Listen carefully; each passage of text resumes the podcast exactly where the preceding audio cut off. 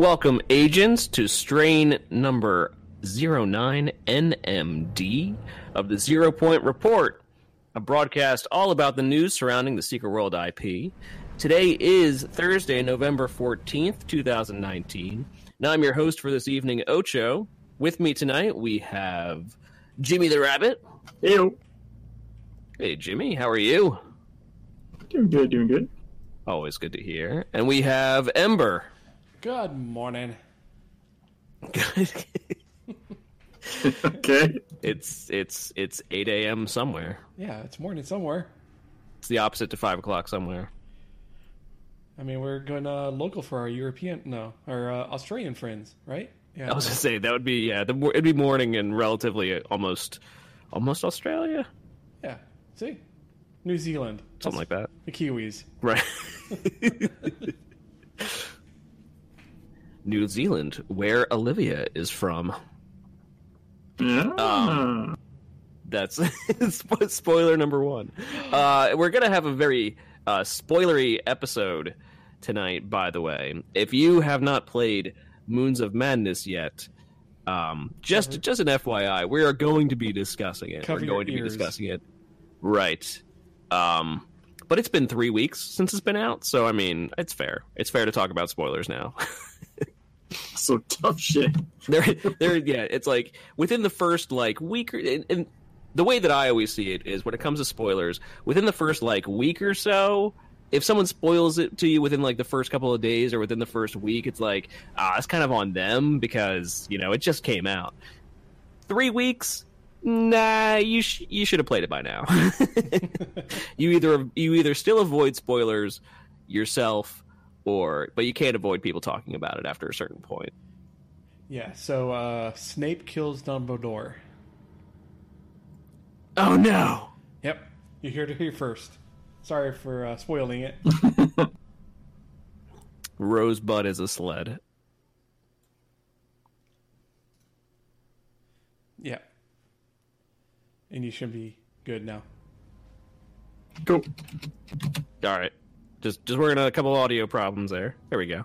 Yeah. Um. So yes, so we're going to be discussing Moons of Madness as well as a couple other pieces of news. Nothing, nothing giant and whatever going on, but um. Yeah, so we hope you're doing well. Joining us on the in our uh, Zero Point Report, the Zero Point Report Twitch channel. So we've got uh, got a couple people, got a couple people hanging out with us tonight. Chicken Stew. Chicken Stew just gave us a raid, by the way. Thank you for that, Chicken Stew. Chicken Stew is is a um, has been streaming Secret World lately. I've been seeing him. I've jumped into a couple of his streams. What uh, Chicken Stew? What are you running right now? You're you're doing something fun with one of your characters, right? Uh, yeah, he's on his elite only run through. Oh, he yeah, it's, he's He finished his basic only run through. He's doing he's doing a run where he only attacks with his elite ability, and that's it. So it's basically one out of every thirty seconds you get to hit. I think it's. I want to say twenty seconds. In twenty seconds, right? Chicken I mean, you- they, they Are you? I can't remember. Are you? 20 Are you letting yourself use the cooldown signet or no? He also like he always has additional like rules. It's not like. Oh, he has no head talisman. no head talisman? Yeah, he always has additional like it was not like even the basic only was wasn't enough to like just be basic only. It had other random stipulations as well. Uh So yeah, I think I'm pretty sure all, all elites are 20 seconds unless you get a cooldown signet to reduce it further. I was you and Jimmy, you're of a you're of a like mind there. Like, let's try to let's try to play the game as as as broken as we can. We we both found out for for both his basic playthrough and my reflect playthrough that Akhenaten is is the Is the worst. the issue in the game. Bar none, we both have PTSD from Akhenaten. It's because it was is it just because the fight itself is such a such a kind of like a mechanic heavy fight It's that like you really don't see that his mechanics being used like anywhere else. honestly, it's because of his uh his enraged cast. So when he has ten percent health left, he stops fighting, which, by the way, for a reflect character is like it's not good. it's awful. He stops attacking when he hits 10% health and starts convulsing, which is a basically a timed detonation cast. And when it finishes, he just explodes and you, you die. Right? So it's a fairly long cast. So the idea is you have that amount of time to kill him before you die. That Now- DPS race at the end of the fight, yeah. Yeah. Now, if you're remotely wearing gear or using abilities, it's not a problem. When he has 10% health left, you can like that cast is way long enough. You there's plenty of padding. Like no, no one normally at that level should have any issue, or probably even notices that it isn't enrage. Right? You just keep hitting him, and then he falls over, and you.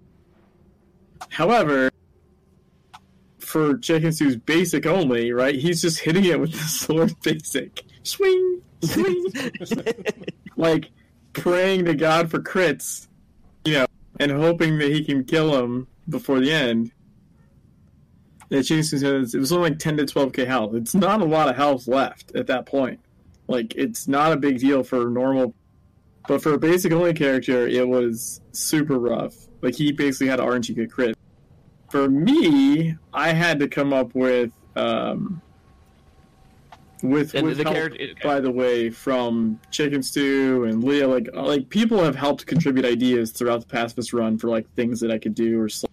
Um, but the, the the goal, the concept was you can use chaos, you can use immutable through his normal giant AOE he does.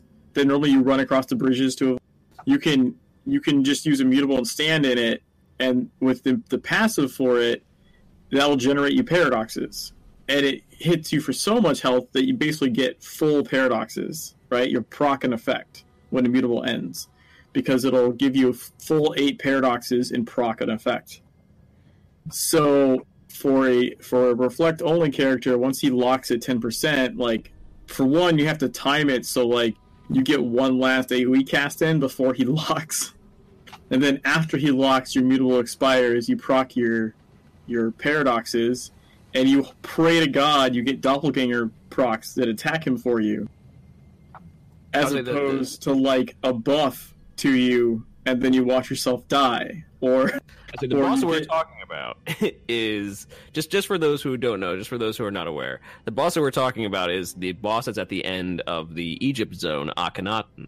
yes, correct, And the black the Pharaoh. fight that fight that Akhenaten and basically you go through is um, one where he he he kills you on purpose, like you die and you resurrect yourselves through uh, through statues, and he has very large sweeping um, long cast area of effects that you have to run away from, and it's it's it's supposed to be a tough fight just in and of itself, but not not completely unwinnable. No, no, no, and and definitely once you've made it to that that point, you know, when he finally convulses, it should be fine. For like like I said, for anyone else, if you've made it that far, you just keep smacking him. And It's the character that you made is specifically one that does not attack anybody. It's a pacifistic character, so it only damages opponents through reflect and through your generated NPCs, basically. right, correct. So it's a problem. So, so yeah, so damaging him is kind Damaging him once he locks is basically, you know, initially was like I was like I don't even know how the hell I'm going to do this because, you know, he's I, I can't do anything. What am I going to do? Um, of like once once he stops attacking, it's like uh, huh, hmm, huh. yeah, I'm going to sit here and die because I can't do anything. So then I had to actually go grind uh, missions and stuff to up my gear so that so that when my chaos stuff did proc, it would potentially do enough damage to even kill. Because I, I made a highlight clip of of the uh, many. Uh, it was like 35 attempts uh, on him And there was like a there was like one point where I got him to one percent health, and then my procs went away. uh, it's minorly rage induced. There's a couple times I got. You're like, why did you go away? one percent health and then the proc is done and it's like son of a... so yeah yeah but so so Jigsaw has now flipped to his his uh, elite uh run through. I'm still on the pacifist one but now I've now I'm doing 100% so I finished the story I finished uh, all the way to the end of South Africa uh, the pacifist run and now I'm going back through the zones and 100%ing of them. On the off chance, I might get to try a pacifist fight against a tank commander because I really, really apparently hate myself. you do, yeah. yeah that's But I'm also I'm just I, I don't even know that it's winnable. Like that's not even the point. The point is just to get in, like potentially get in there and see what happens. It's more of like a the point is to try. yeah. What happens if you if I I know I can 100 percent because the hard part of the story is like you can't group for everything, right? There's lots of solos. But for everything else, 100% of the zones, like if I get stuck on something, I can have someone else come help. As long as I'm not attacking, that's fine. Um, that was even that was necessary even through the normal like run up to the story. Like, there's missions in Scorched Desert that are part of the story, like the the issue six uh, missions, like the train stuff, where like like leading up to that, you have to place mines, right? You have to blow up people and get the messages. Like there's no way around that. But you can group that mission, so I could group it with someone else, and they can blow people up, and that's okay.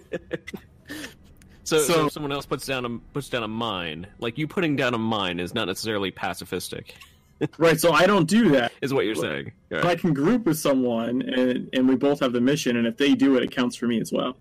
So, uh, yeah. So hundred percenting the the zones is really just you know grinding it out. It's not any major kind of difficulty.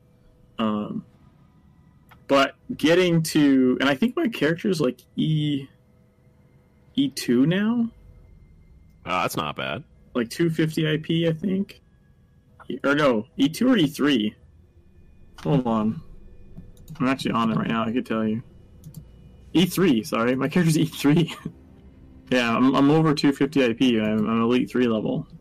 So, I'll be curious to see, like, if, if, so assuming I, I, uh, 100% the zones, I still have to get a killer box to drop, right?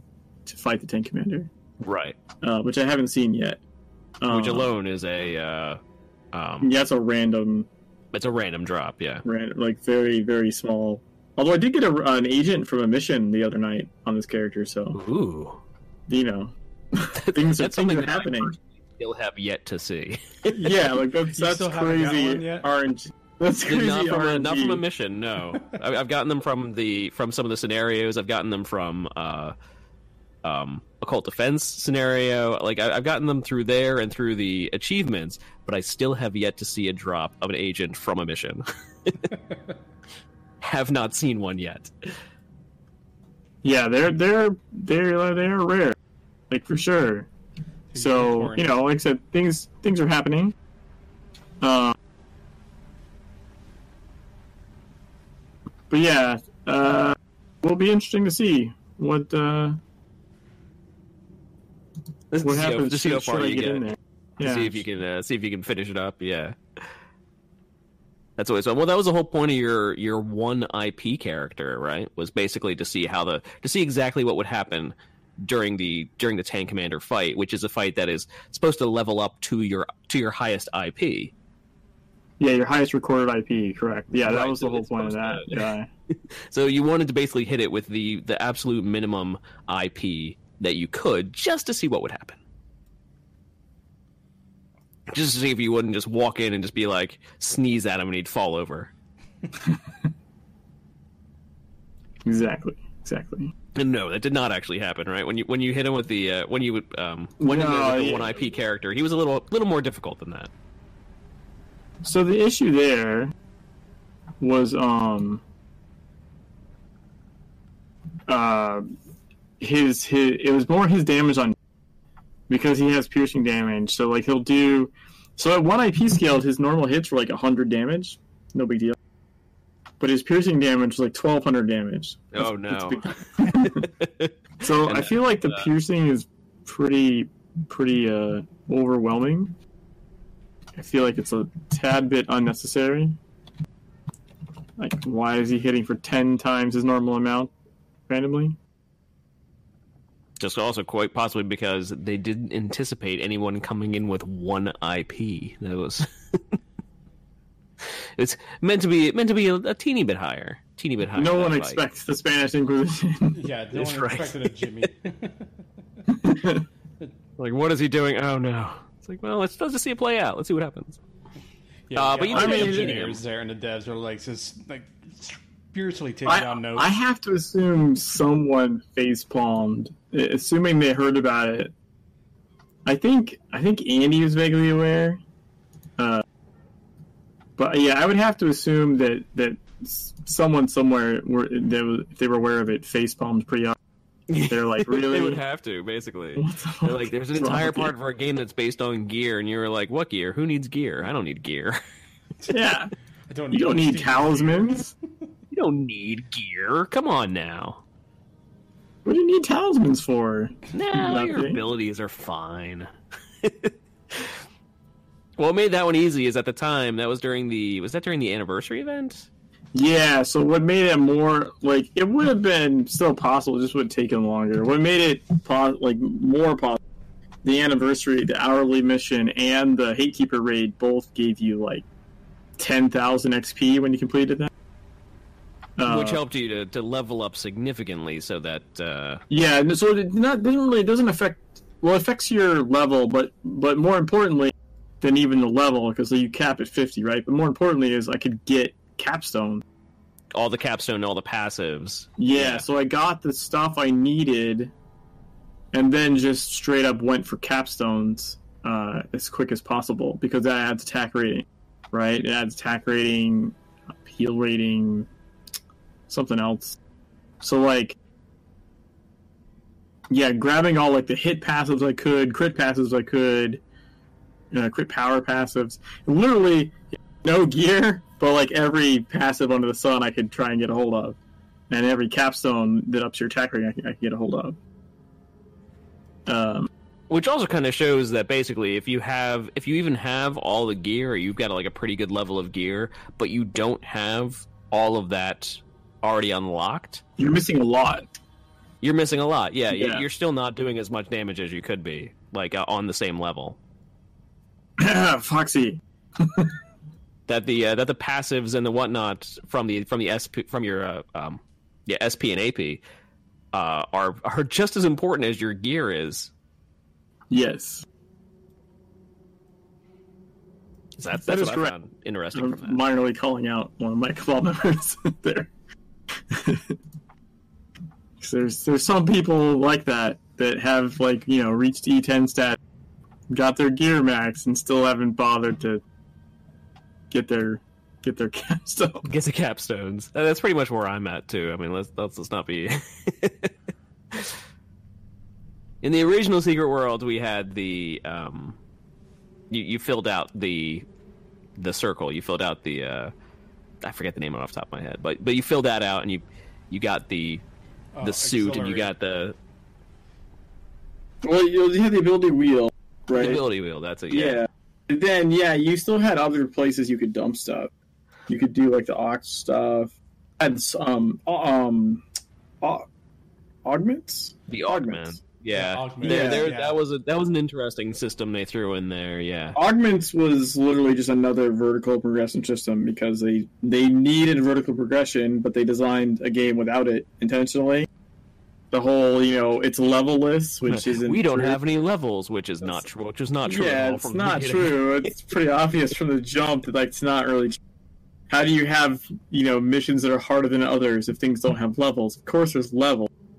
Uh, they're just disguised, and that definitely caused them some problem. But Yeah. in, so augments was one of the things that like let you dump AP into stuff. I think it was AP. Yeah, is it your AP? Yeah. and then SP was like for the the skill the skill point, like your weapon trees and stuff. And then eventually like your Aegis your Aegis skill tree, when that was a thing. I would say when they, they threw in the Aegis system, and that was another way of just get, getting people all on the same page again and having some system. Yeah, that and that was their that was their issue too. Is it, whatever whatever content they would have created after that, they would have had to have created basically a similar system for every single time. And they found that people really didn't like the Aegis system that much because it was it was essentially a rock paper scissors sort of um, sort of Yeah, the main the main complaints with it were less like the game mechanics and more like the the way the the grind was handled. Like just the way I mean it got better. It did it get did get better, yes. marginally better than like at launch, but also just the way uh the way you had to grind it up, the alternating bound, not character bound stuff was weird. It caused weird patterns of like running running content, you know, like if you you can sell or trade, you know, what was it? Mark 2 kits, I think. But you couldn't you couldn't do that with Mark 3 kits, those were character bound, which caused like weird economy shifts and even like dungeon shifts because you know you run these dungeons with people to get shit to sell but then this this other one like once you've maxed yourself out there's no point in running it except to help a friend get theirs because it's all character bound stuff so then the people that don't have groups to run with kind of get screwed on the Mark threes because you start to run out of people willing to run those, right? There's no incentive for other other than the joy of playing.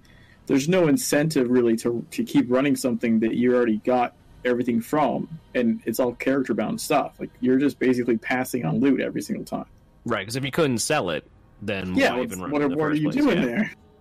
Yeah. Uh, so yeah, I don't know. Like the the way they the way they did that alternating bound not bound. I don't know what the original intent behind that was, but I feel like it caused definitely some some schisms and some weird some weird uh, play methods. You know, people would farm like the first dungeon, only the first couple of bosses, like over and over again, just for the kits to sell. They wouldn't even do the whole dungeon. They would just farm like the first two bosses, like nonstop.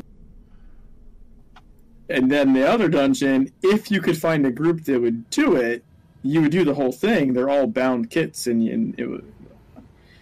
And it didn't have the same barrier of, of mechanics that the first one did. Right, third and, and it didn't have the didn't have the replayability, which is kind of what you want out of the dungeons in the first place. Yeah, I mean, both dungeons were very replayable mechanics wise. Like Chicken Stew said, said the first two because you could do them in like four minutes, but it's also because the third boss on the first dungeon, the first Aegis dungeon, was generally like just a, a ball breaker. That was the one with the, the rock, paper, scissors with the three drones that you had to like knock down in a certain order and like each one took off the shield of the other, but if they overlapped each other, they would they would wipe they would kill everybody. No, no. So like it legit had like even with a good team that's done it a lot, the third one would usually took a few tries. Like the third one because you as a tank you could try and control the aggro and place things, but a lot of times one of them would just fly around and then end up standing on top of another one, and then everyone wipes because RNG the game hates you. um, but yeah, as you said, if they pathed wrong, GG, like it's over. But it was interesting in the sense that like it legit was rock paper scissors. You you you engaged one, you whittled its shield down. It did an it did an effect that would let you combat the next one. It would knock that one down, and then you could take that one's shield down and place it next to the other one. And like so, it literally was rock paper scissors method of taking them out. And then once they were all de-shielded, then then you know you get to go ape shit and burn them down. Um, but yeah, like no no one unless you were going for like a, a like a like master planner or something. Really, no one finished that dungeon unless they were trying to do something. Um, you rarely finished it to finish it. You if you're you were farming kits in the first two. bo- Yeah, they, oh makes yeah. They also they, they also like Chicken Stew pointed out they also enraged. So like once you stripped them and killed one, the other two got super big. uh, it's kind of like the old Udo fight, you know, like the they just get super aggro and and wreck you even harder than before.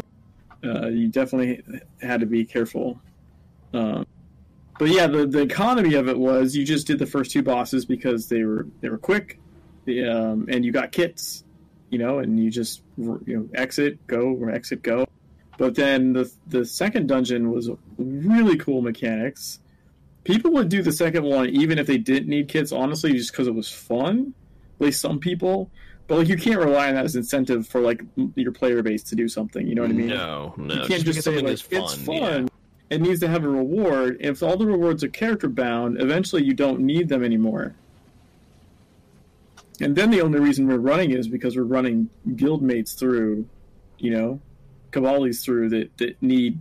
So we're passing. We're passing to give them gear, which that works fine for like structured groups, but not for the popu- like public pockets Not for, of the not for game. general random pickup groups. Yeah, essentially you just have this you have this declining amount of people running the second dungeon.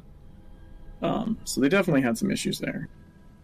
Now, I think that was like the problem with Aegis wasn't the color bars. You know what I mean? Like the color bars and, and the actual uh, mechanics they managed to do with them were pretty interesting.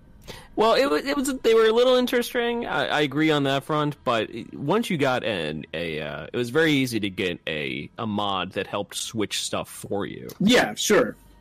Yeah, I ran that way. once, you, once you got once you got that mod, it was it was really really much more of a cakewalk. It was really uh, it really didn't feel that bad at that point. Right, but I guess what I'm referring to is specifically like the dungeons had like mechanics that used the bars other than you just swapping. Right? You know, you need a certain number of people, certain shields because your shield color opens a doorway, and there's X number of doorways in this tunnel, and they require different colors. It's like before you start down the fight, everyone's got to agree which shield they are. And if one of the wrong people dies, you get stuck in the middle of it because you can't open the next doorway. You know what I mean? Yeah, uh, or or like one of the other fights where you had to go in the you had to go in the portal to to fight uh, the other the other dimension challenge and then come back out of the pocket dimension. Like that was a really interesting fight because everyone else has to break the Aegis barrier on the outside to let you back out. You have to defeat your guy inside in order to get out. So you could defeat your guy, and if everyone on the outside doesn't strip the Aegis bar off, you die inside there. It doesn't let you out. or they they they they strip the bar, but you don't beat your guy, you die. You know what I mean? Like it was. They had some really cool mechanics that you, you yeah, Squiddy. they, yeah, you really wouldn't see in any other game. Yeah, they they definitely had some really trippy mechanics uh, probably for in those reasons. dungeons Yeah, with those by using those color bars, other than just like let me switch to this other color to shoot stuff. You know what I mean? Like the, I, I think you're right in the sense that in Tokyo that's what it became. In Tokyo it just became whatever. I just shoot stuff. If you have the mod, it switches for you. You're good. yeah. But the dungeons definitely had mechanics keyed to the colors that you had to do stuff. You know, the the second the second fight in the in the first dungeon with the tank in the middle and you have to go beat your certain colored tower and then stand in certain spots and uh, that was a whole like complicated dance, if you will. Uh, that was like color related. So yeah, I mean, I don't know. Like the, I didn't have a problem with the way they use that stuff, but the the grind for it, like the grind to up its levels, and the way they made random stuff bound and not bound was definitely a problem. It was yes, and and eventually they did kind of come out with a um with a patch that really eased that grinding. Maybe because they found that many people were just like, uh uh like they hit the grind and they're like, nope, this doesn't seem Yeah, they it. definitely they did they did make it a bit easier. They still had the the bound issue, but they did actually make it a bit easier to to to get it going for sure. Uh, and to be fair, it wasn't like super necessary to grind it up to do. no, it content. wasn't. Yeah, but it was just one of those things that people like see it and they're like, oh, I need to up this, and then it's like, what the hell? I have to run every Kaidan mission every day for like three months straight to get this anywhere near. you know, it's just it was too much. But it was their version of vertical progression, but it was all lumped into one zone. But it was one zone, right? Yeah. like that's the sort of vertical progression you'd have for like. I don't know, a couple. So in Legends, we can go to legendary gear, right? It takes a long time to do enough content to get full legendary 70 every. But you can do everything in the game to do it. to get it. Yeah, Right, you're not just trapped in Tokyo doing endless grinds of the exact same thing. no, you can doing do endless dungeons, grinds of lots of other stuff. You can do yeah. But yeah, like it's it's one of those things where where uh, it just felt like a much worse grind, I think, because of that. I mean, they definitely they definitely said like they they they made a whoopsie there. Yeah, Whoops. whoops. I actually really like the in Legends the approach to Aegis and like the like it has more story. Like, I feel like it has more story behind Aegis than it ever did in in the Secret World. Uh, from the extra tower floor that goes o- that goes over it, Oh yeah. like they actually made it. Because I don't think that was the case. I don't remember that being the case in the but in Legend, it's an Orochi whoopsie. Yeah, we were screwing around with empowering the filth and accidentally gave all the shit Aegis shield. right, and ac- accidentally charged all the ghosts and all the robots Yeah. and all the. Like they were purposely Demons. experimenting, and then like their shit got out, out of hand. Like that's that's what happened in Legends. So I don't think that was because because if if you recall in the original game, everything had Aegis in Tokyo. Yep. There was no nothing. There was nothing that didn't have Aegis. Like, uh, so it was like, so in in Legends that's not the case. In Legends, it's a specific subset that got Aegis, and it's and it's an Orochi experiment gone wrong. And they actually have like more lore and like story behind it. And there's what two missions that that have the towers aside from the one aside from that one level in Orochi Tower. There's like two missions. Like they still have those those beginning missions that gave you the the things in the first place, but now they're basically set up towers missions. Yeah, there's the one under from Kurt, tank commander guy, like like the human tank commander guy, right? Uh, and then there's um, yeah, there's the other one that's kind of like I know what you're talking about. There's there's the other one from Jake Hama, the guy in the bunny suit, Yes, about the so. recovering technology one, which was how Yeah. you got like Aegis stuff in in the old game. That's like where you got your chips, your original chips from.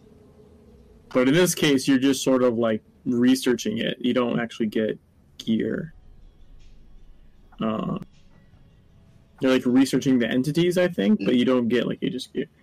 It was basically a way for them to still have those missions because they were they were fun missions. They were still cool missions, but yeah, not but not having the actual not, not having the actual Aegis there to to level up as you go.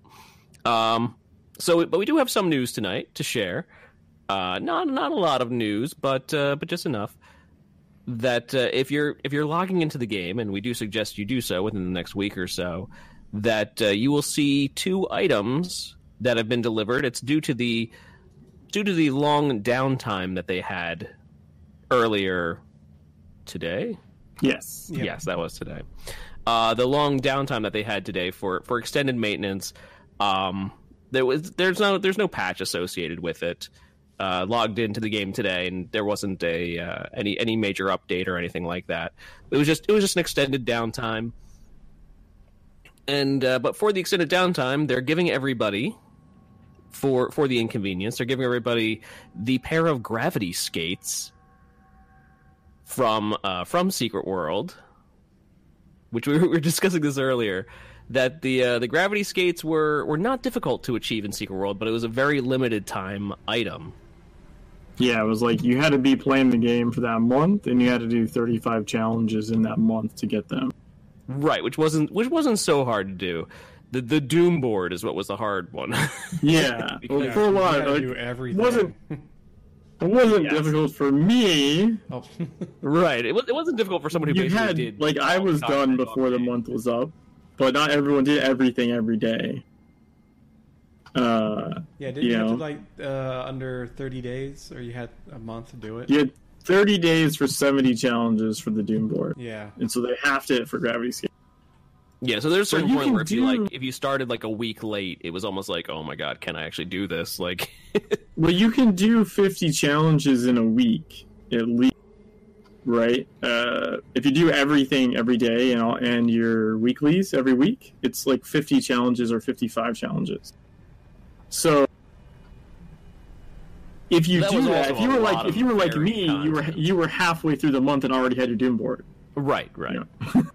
But, if you but for those of us who, who weren't as into PvP, or for those of us who weren't into running dungeons as much, it was a little more challenging to get. There was a lot more of you had to do the uh, the solo dailies, but then you still had to go outside of your comfort zone, and you still had to, to PvP, and you still had to run dungeons, and you still had to just in order to make it.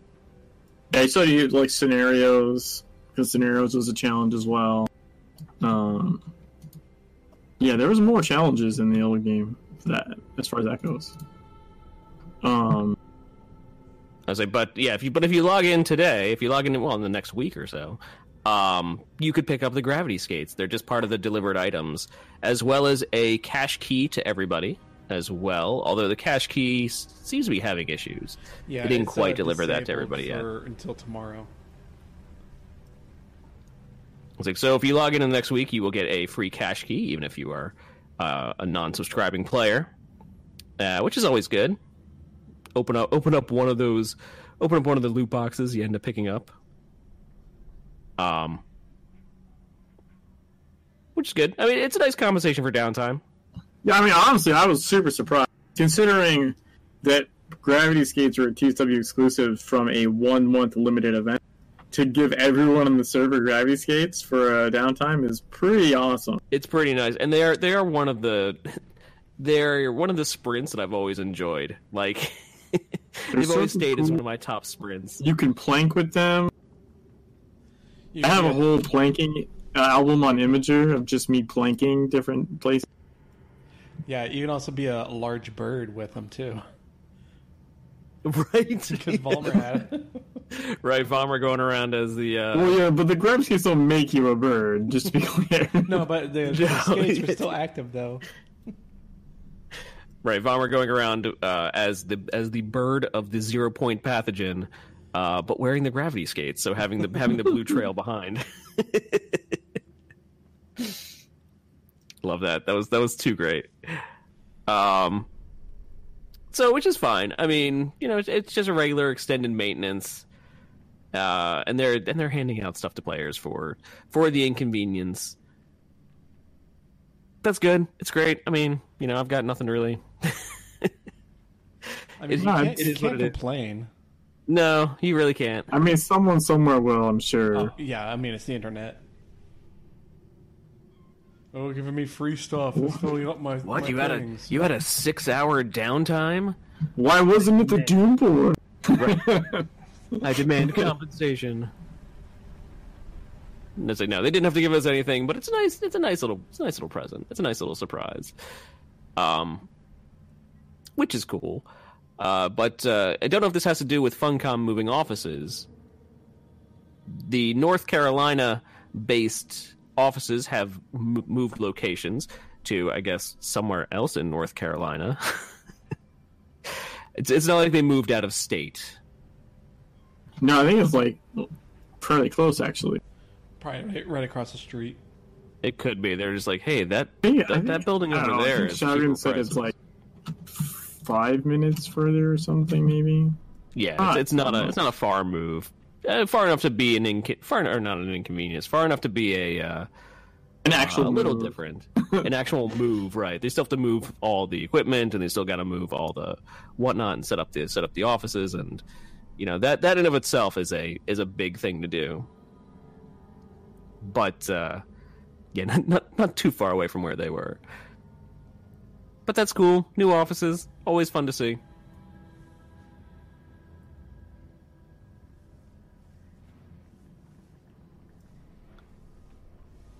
I say, other than that, uh, we didn't really have. We saw well, we saw the the end of the uh, the agent writing contest. That Yes, ended. which- That ended uh, at the time, or, or was it? That ended Halloween. That ended the end. Of Yeah, we, we we've we've been away a little bit, but I was gonna say Yeah. that Chicken Soup was actually one of the uh, one of the winners.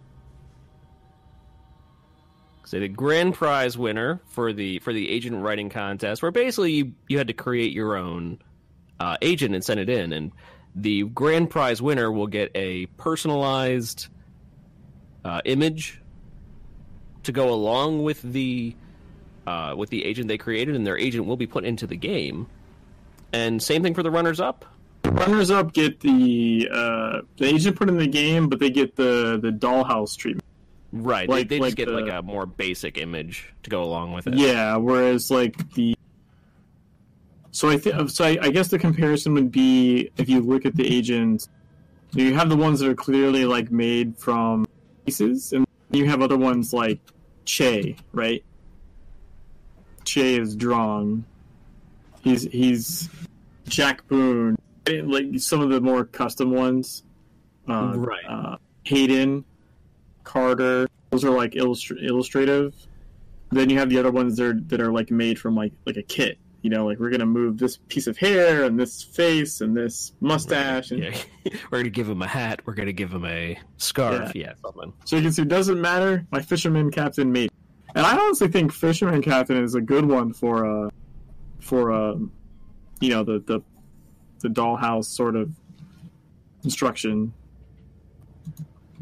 So, so the grand prize winner was created by Static, the player Static, and the the name of it is going to be the Cleaner. Uh, part of the part of the Council of Venice occult cleanup crew. Age forty five. things Yes, he's seen things. Things with tentacles. He's probably seen nearly everything large, sleep deprived, caffeine strong eyes that have looked into the void and then mopped it up. He looks older than he is. His face is quite drawn and grumpy. This guy doesn't sleep easy at night, and he has a mop. Dun dun dun. does the mop have a name i swear the mop had a name It does, yes. It says the agent background. A long term member of the Janitors, a special occult cleanup crew employed by the Council of Venice, the subject is well versed in a lot of the happenings within the secret world. He's seen things. Things with tentacles. Armed with his trusty mop, Bessie, he stared deep into the void and mopped up whatever had just been spat from it. Subject has become bored and tired of finding new and creative ways to dispose of ex Orochi employees, and feels his talents can be better used on a wider range of missions. He is willing to do almost anything to prove his usefulness. That's fun. That's a fun agent. I like it. yeah that's pretty cool Kind of reminds me of Roger Wilco. If you remember those games. Sounds familiar, but I can't Anybody? place it. Ember? I no, it doesn't. Old- old Roger Wilco sounds familiar. I can't. I can't think of anything other than the name old sounds Sierra familiar. point and click? No? Oh. Yeah, no, it sounds familiar. it was basically along the same time, same lines as, uh, or at the same time frame as, um, was it like the Quest for Glory series? It was in, this, it was kind of in the same vein. It- your your character was basically a uh, a janitor in space, and they went about you know saving the galaxy. So it was good times. Um, so the three runner ups were. I'll just put it in the order that they have it here. The first one was created by uh, Samaritan. Samaritan. Character's name is Elin. oh, God, I'm gonna. I'm not gonna pronounce this correctly. Elin Baj. Baget. A banking intern, human, 22 years old, a young woman with blonde hair and a proper page boy haircut, always puts on smart rectangular glasses and a winning smile, impeccably dressed in the standard Bartleby and Daughters Banking Company uniform with a white shirt, black sweater vest, and blue trousers, often seen with jewelry, pendant, or earring, incorporating a ram symbol reminiscent of the B&D logo and her surname, has also been spotted speaking into some form of high-tech one-ear headset. So then we have created by P Dubs, uh, character Rana Raina Cater, a spy infiltrator, human, late 30s. They have a tawny complexion and hazel green eyes. They have black hair, usually kept up in a simple knot. They have an androgynous appearance with a well defined bone structure that is covered by a half mask over the bottom half of their face. They're uh, still. No, and they still wear. this is there still. They still wear the purple uniform of a Phoenician operative. So that one's a uh, an ex Phoenician agent, but that's kind of fun. And then the last one created by Chicken Stew.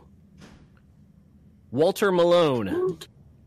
Captain, fisherman, human, 45 years old, a grizzled looking fisherman. Subject was one born of the sea, figuratively speaking. Always found the shore and ocean more like home than anywhere else. Captain's a vessel called the Sea Sloth, where he spends much of his leisure time at sea fishing. Definitely one of wit and intelligence, and not to be underestimated just by his looks. If it needs doing, then he will get it done one way or another. Subject also has a sly tongue and can bargain with just about anyone. Beware if he approaches you saying, Fish for sale. This man could sell a fish to a rock if he wanted to. it's fun. I like it. So, yes, those are going to be our new agents. Who knows how we're going to get them? Yeah. So they said uh, that- Oh, you're breaking up there, Jimmy.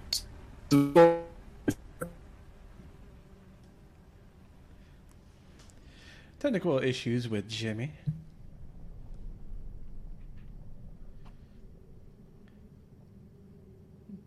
All right, try again.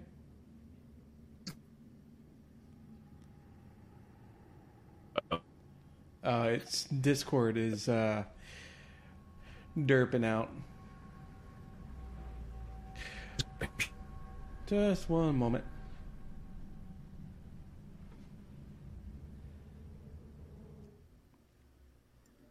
Testing. One, two, testing. You guys Okay. good now? Yeah, we're good. Yeah.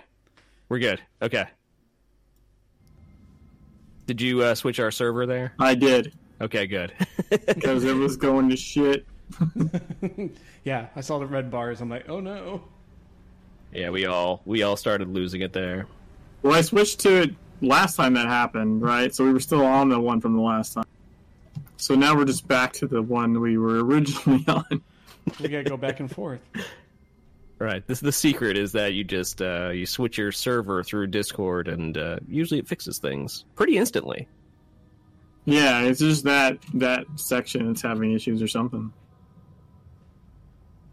It happens, but uh, but yeah. So uh, so where do you where do we think we're gonna get these agents from? Oh, so what I was saying was that I don't know about, about where, but as far as when, they said at the earliest late November, which I feel like you can fairly easily translate to most likely December. yes, I, I feel Early. like early to mid December, maybe. Uh, Probably thrown it's- in with the with the update to the uh, um for the Christmas event. yeah, that would make sense actually. Yeah, it kind of kind of wrapping it up as part of that. Say, which we haven't heard word of, but I mean, it is only mid-November, Yeah, so we don't we don't expect to hear anything about that yet.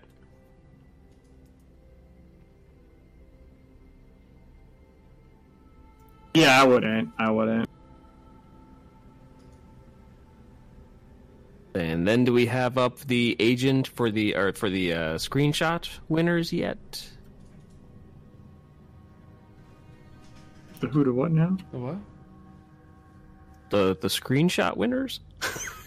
I don't have a thing up for that yet. Oh, I- door. Everyone's asleep at the wheel. I know I am. it's been a week.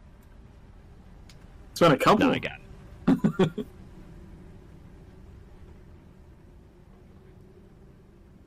Yeah, the winner was- for was- oh, I mean we can yeah, let's do let's do all of them anyway because I see a couple of names here. So they had a screenshot contest as well, which was just basically submit submit a spooky screenshot, and if they determined that yours was the spookiest for any of the Funcom properties, that uh, that you won.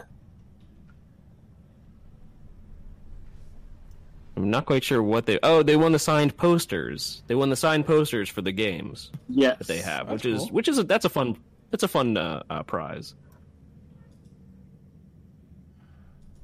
So the winner for Age of Conan, it was Fass, and their image basically depicts. I don't know if you could show these. Yeah, just see if Ember can cue them up. I mean, I'll shoot you over the Yeah, uh, give me the link. the link.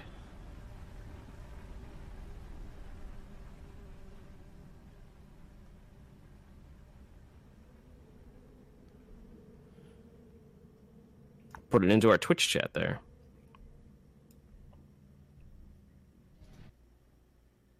So everyone can have it.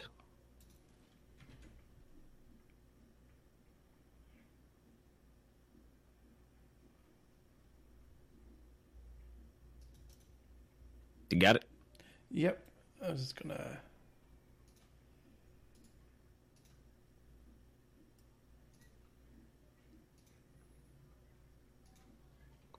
Enough of our dancing in Agartha. those sick moves. You just added a browser source. Um, so the winner was of Age of Conan, uh, was Fast. Age of Conan being one of uh, one of the first more brutal sort of style. I mean, it's Conan. Um, MMOs out there. Nope. There we go. Not oh, quite. That's the wrong one. it's somewhere. That's so brutal. yeah. Oh no, I hated that ending. It's metal as shit. I don't know what you're talking about. oh, a whole bunch of fail. Oh no. Why aren't you? Oh, Yeah. I, I, ha- I have the right emote. Oh. Okay.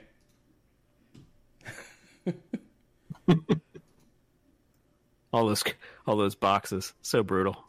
Well, it's somewhere in there.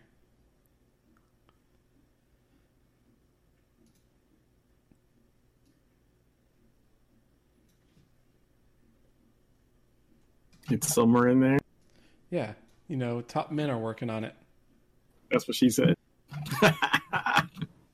There you go. There you go. You So, walked yeah. right into that one. So the first winner was uh, of Age of Conan Fast. It shows uh, people hanging from hooks. Generally, you know, Halloween themed. Bit of fire there in the background. Very creepy. can you can you uh, like click on it for it to be bigger, Ember? Like the actual picture? Like that. Indeed. Yes. So there's from from the stream where they announced the.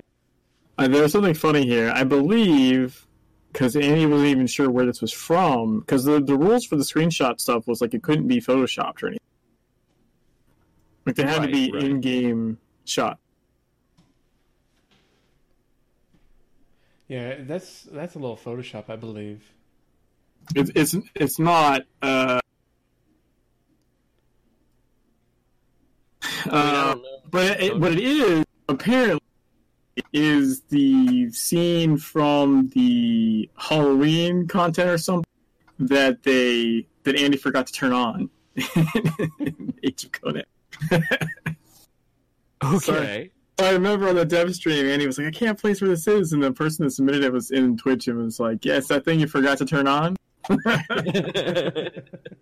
Be like, this is from the event last year That you forgot to turn on that you this year. forgot to turn on this year. Yeah. So that was pretty funny. Just thought was worth sharing. That. Uh, so yeah, I guess you know for for that particular area, that area like exists like that. I guess for that particular event, which I thought was kind of cool. Okay. All right. Halloween Zone. Gotcha. Works out well. The next one is uh, by by a name we all recognize around here, Insane, for Conan Exiles. That's pretty. That's cool. Yeah, that was pretty neat. It's got a nice creep creepy factor to it. I like the purple use in there too. Like it has a creepiness factor, but it also has a nice color to it as well. Like it's not just it's not just you know like blood and this and that. Like it ha- actually has like a nice bit of uh, color, and then the the um the light reflections, and it's very pretty. It's very pretty. Yeah, yeah. Well, you also got the creature. It's in the uh, far right, like a little skeleton creature. It's, it's in the shadows. I was like, can I see him? I don't even know. yeah, if you look to the right, bottom right. oh, okay. The, with the little horn on his head. Yeah, Yeah, got him. Got him walking around. Okay. Then on the Say left the next you one is for Sorry. The next next one's for Anarchy Online. Going back a ways. Yeah, compared to compared to Conan Exiles, Anar- Anarchy looks a little dated. Just a little bit. Yeah, but the Just a little. eyeball is cool shit. That's a cool eyeball though. it's like not only that, but it's got shadowing behind it.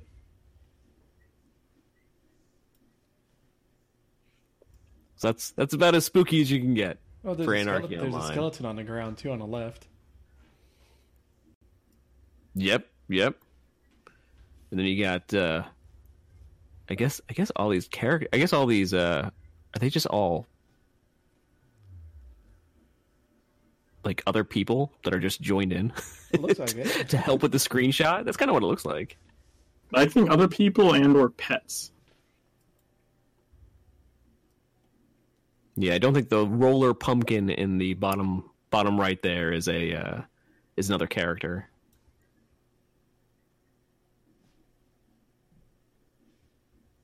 You don't know his life. I don't know. It could be. that's that's one of the MMOs I have not played, Anarchy Online. I never could have gotten.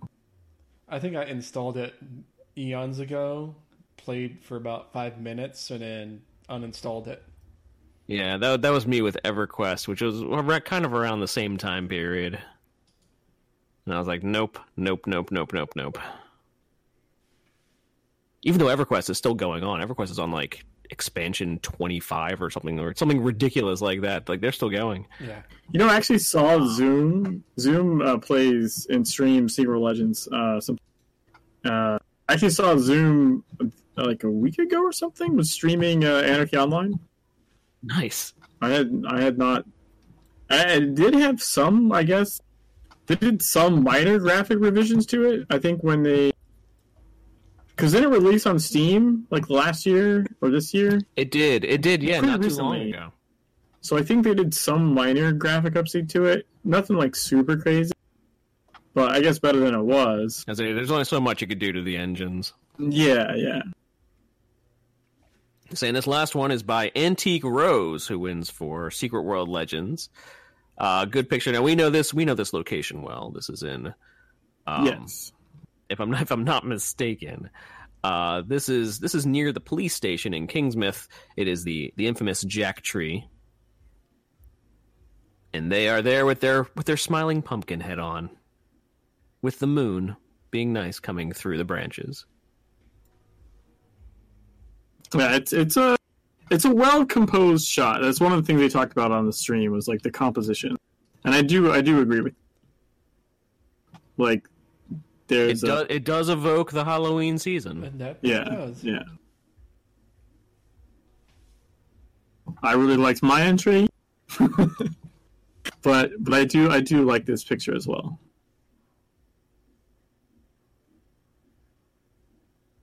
Say, is yours attached further down? Uh, no, there's a there's a forum thread.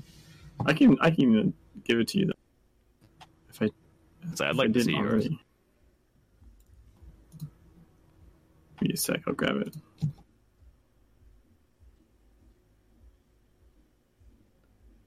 Uh, let's see.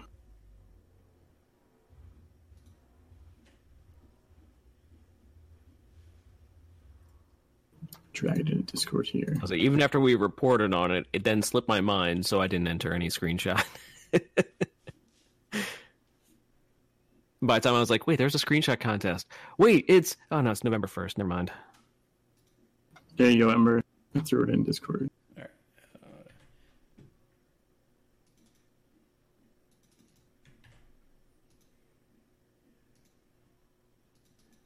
There we go.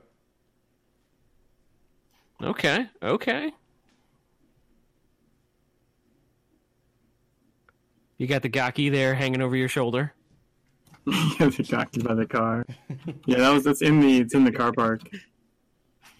And Of course, the, one uh, of one of the one, one of the scariest parts of the game. I, I remember when that first came out, and everyone was uh was like, "Oh, have you reached the car park yet?"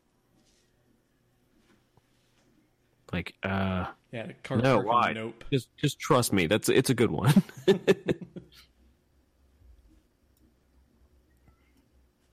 See, that's one of one of the defining missions uh, missions in Tokyo. Yeah, and like, like I'm actually wearing the Gaki shirt. Gaki, Gaki, Gaki. It's like if you see it there, it says like "play with me." Play with me. It's got the little the eye, and that's the uh, the green gin hands and the Ghost Runner sprint.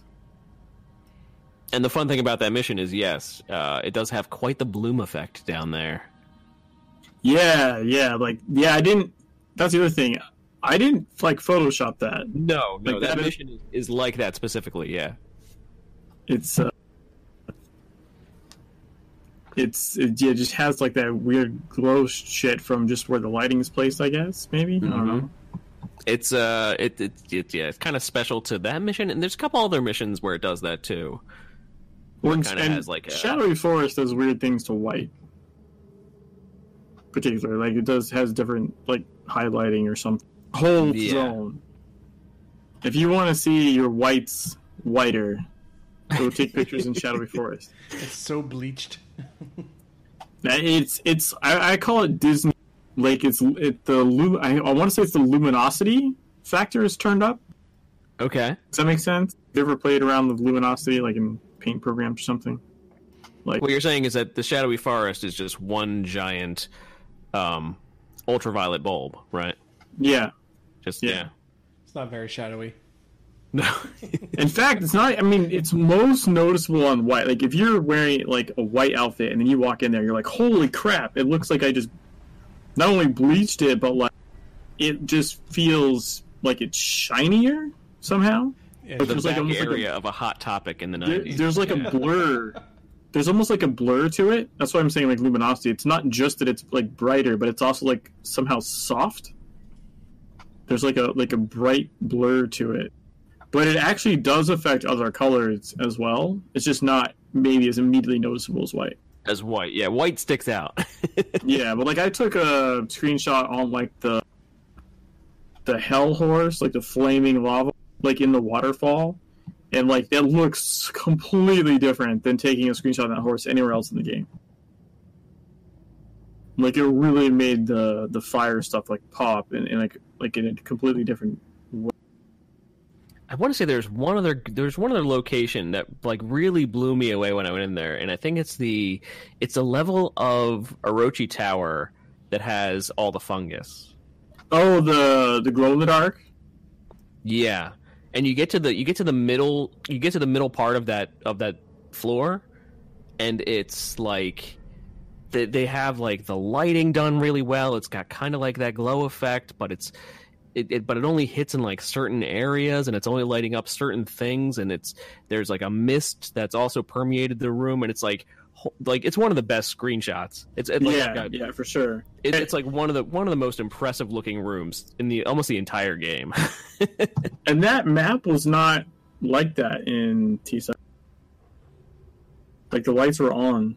Yeah, like I don't remember it being as uh as Uh, nice I as ran walking in there that all. Like, I ran that that level so many times, specifically to farm uh, fungal, like for the 10k achievement back Oh, in yeah. UW. So I ran that thing like nonstop, and yeah, it the lights were on. It it, it didn't have that. Uh, it's so much cooler in Legends. Turning the lights off and making them like glow in the dark was an amazing like uh, or I say inspired choice. Because that's a that's a great choice. Yeah. Yeah, yeah. Like when they announced this contest, that was the first screenshot that shot to mind, and I'm like, no, it's not. It's not Halloween creepy. It's not. Right. like it's it's one of the best. It's one of the creepiest that I got, but it's not Halloween creepy. I'm actually trying to find it really quick.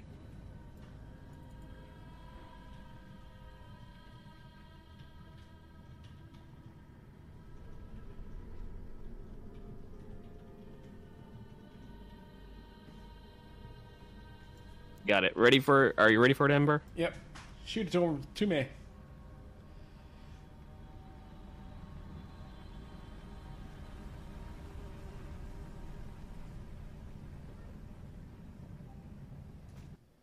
There you go. Let me go ahead. Grab it. Just just for the fun of it. Here we go. So yeah, so I walked in the middle of Orochi Tower, and it's like that is just that's just sick. Like that's really well done.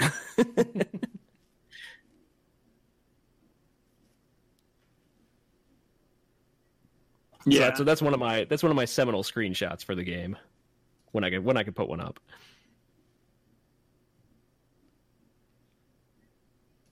Anyway, I have a really good one from the you know the level that ends with the flesh golem in the middle. It Yes. does like the gore fountain. I have like a a female character with the with the black winging, like mid mid wing kick. It looked like a fairy in the air, like winging this giant flesh golem creature. There's lots of good. Uh, there's lots of good screenshot opportunities, I think, in the tower and oh, just yeah, the tower, um, Pac-Man, for I think example. Tokyo in general. Yeah, the Pac-Man level. Pac-Man's awesome. I love Pac-Man. It's so great. That was quite the quite the surprise because you you hit on that one by uh, random in TSW, and they say now you have to go through it. But when you hit that one by random, it was like, what is this? right? Well, because it doesn't work like the other ones either. Like when you start off, you don't go the same route, right? The tower is always the same path. It's the Orochi Yeah. symbol set in the hallways. On that one, you actually like, it's like the exit's already open. So you make a left, and you so it, it's really strange compared to like every other floor you run. Its path is different. Because the whole point of it is not necessarily the level itself; it's the Right, it's the scenario. yeah, it's a scenario. But really, like, I honestly think you should be able to do that from Venice. You should just be able to, like, Can I just queue play? up Pac Man from Venice and just do it to do it. That'd be fun. Good times. Plus, So plus in chat for Pac Man. we need to start a petition for Pac Man. make Pac-Man scenario. E E10, E10 Pac-Man. Hell, dude, I would play the shit out of E10 Pac Man scenario. more, more chopping. Hell yeah. It'd be like 50 ghosts to every. I don't even know. but like you have much more limited pellets, right? You you hit uh, right because you because you eat the Orochi symbol pellets to be able to eat the. Right, to, to be able to eat the ghosts. So you have like more more ghosts, less pellets, uh, faster ghosts, right? It's a fun Yeah. level. It's a. it's a like Secret World does. It it throws you curveballs from time to time. That's that's that's one of the fun ones. Is that level of the Orochi Tower? For sure. So uh, another thing we wanted to discuss tonight, and kind of in um, a little bit of length, because I want to I want to hear. We're we're going to spoil Ember, but I wanted to hear from um, from you, Jimmy. What are your thoughts? It has now been three weeks since the release of Moons of Madness. I've completed it. Jimmy's completed it. Hopefully, you've completed it too. We've given you enough of a warning by now. We're going to discuss Moons of Madness and its um, its secrets in relating to the secret world. So, Secret secrets. double secrets. so after I completed it, I was like, okay, yeah, there was there was a lot going on. Um, being as a long term player of the Secret World, I could not imagine somebody who does not know about the Secret World and what their thoughts on it were. So I kind of like went out and I tried to find um, like write ups about it or tried to find like reviews of it and just tried to see what people thought of it. And it was it was like completely different takeaways. like 100% different. Like they're like, "Oh yeah, it's it's it's Lovecrafty. Oh yeah, it's it's got its it's got its tentacles. It's got its whatever. It's it's certainly uh, the Halloween style Lovecrafty." But as a Secret World player, it's like no, they hit you right from the beginning with Yeah. the references, and it just literally does not stop the entire time. Yeah, I mean, some of them you have to actually look for.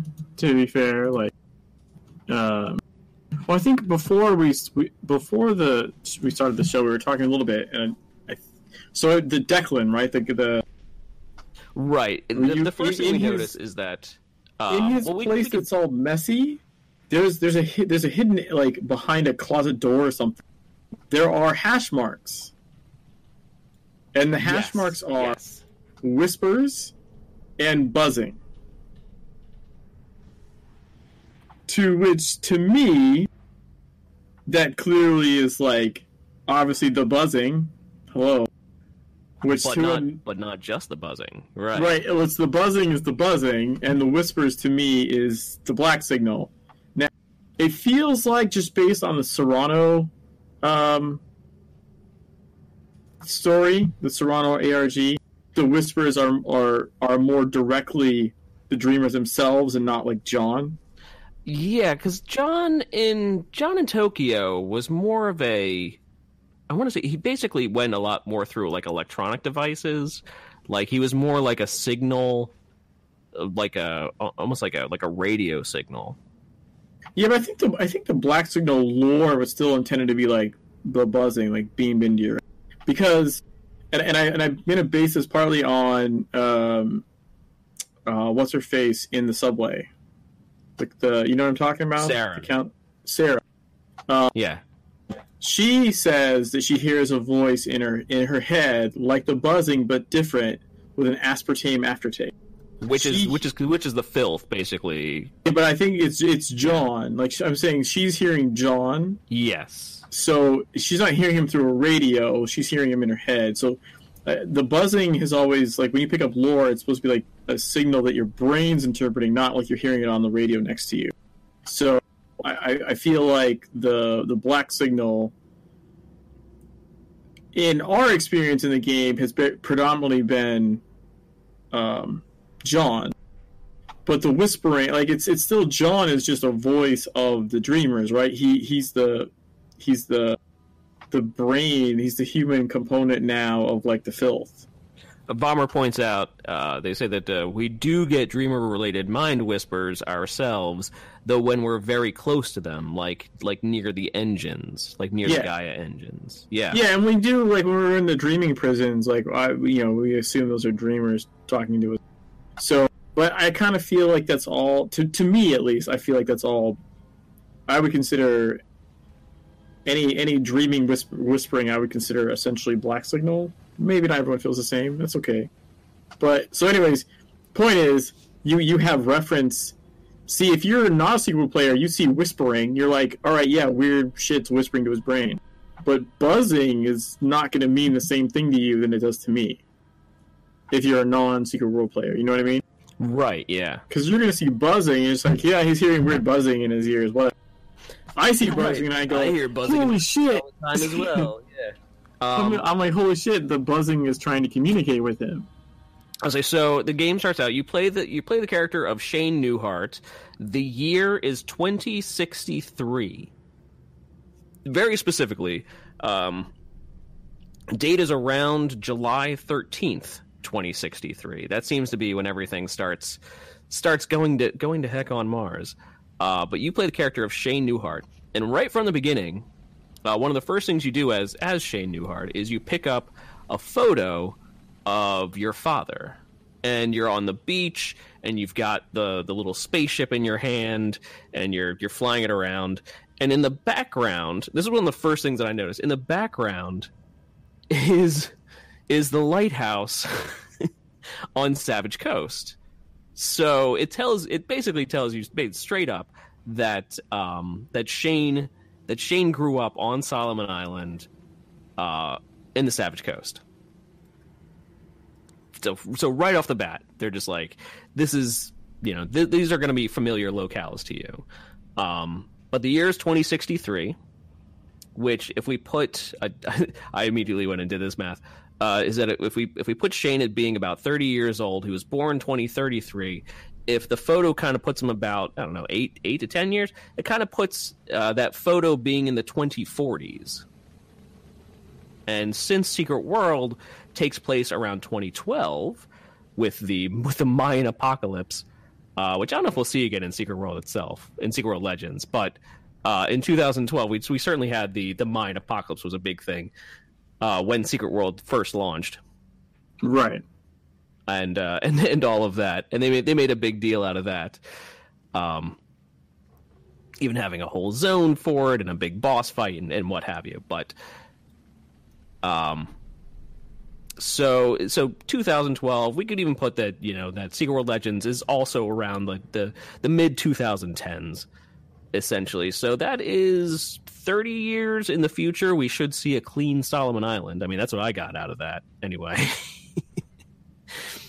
that said that Solomon Island should be all cleared up in about 30 years or so, uh, with people living happily and running down the beaches that no longer have Draug on them coming in from the ocean. Well, everything's been all cleaned up. So everything has been cleaned up by at least the 2030s. yeah. Uh, so right, so we have Shane Newehart, and uh, that's not exactly a name that is that should really stick out to us, I guess. Um, I don't know where else in Secret World where we've seen the name Newehart. I don't think anywhere. But uh, eventually, we learn out we learn that his basically his best friend, uh, who is on the Mars station with him, because this all takes place on Mars, obviously, um, is Declan Delapore. You definitely recognize that name. You should definitely recognize Delapore. Yes. say Delapore being the um, if you go into the the Franklin Mansion, it wasn't always the Franklin Mansion. It, it was also the Delapore Mansion. So the Delapores go back a long time on Solomon Island as well. Yeah, it's pretty weird. Which is weird. Because it kind of shows that both Shane and Declan both have um, both have a tie to Solomon Island, even though they're not exactly like I, I don't think it ever references them as being like childhood friends. No, I don't think so. You know, oh, we're two best friends who grew up together. Now we're on Mars together. Like that's that's weird. that's that's something that you would think, what? What's going on here? Why why would that be exactly? So right off right off the bat, they hit you with that. Um, that uh, that that this is a that this is a secret world game. just just straight up right off the bat. Um, within the first couple of scenes, you have the uh, you're, you're you're going through a station that is that has been affected, and it's a kind of a dream sequence, and um, you, you get a jump scare. They, they they put a jump scare as soon as you basically start the game, which is fun. Um, I want to say, like, I, I don't claim to be the most stoic of individuals, but I think only one one of the big jump scares in the game actually got me. Um, There's some crazy good uh, reaction like montages though. There are, yes.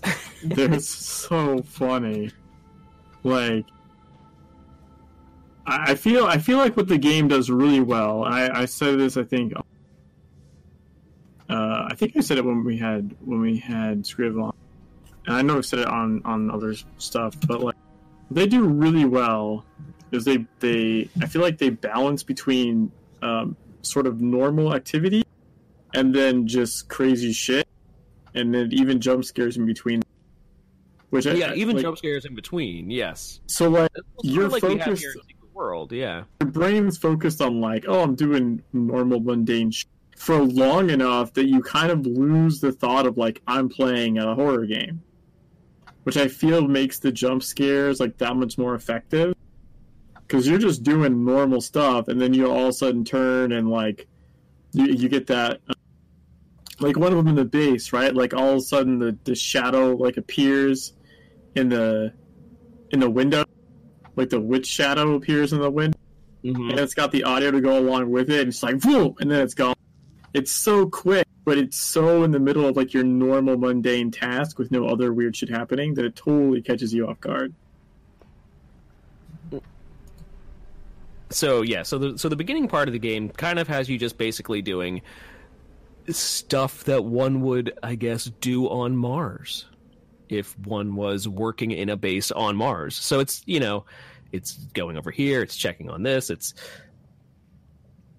uh, drinking drinking a cup of coffee, Right, picking your breakfast. right? Eating breakfast. You can pick both of them. Yeah, I did. come on, who doesn't pick the one with bacon? It's ridiculous. excuse me um so yeah just basically just running through stuff on mars just talking talking smack with you know with your coworkers um and actually i loved that part of it like that was really cool because how they set up the martian atmosphere was i think really really well done yeah, like you could tell like this is a this is a nice like mars simulator right. like I could totally see this being a being a thing. Like they like I think they kind of like they nailed the environment. Like yes, it's red. Yes, it's dusty. Of course it is.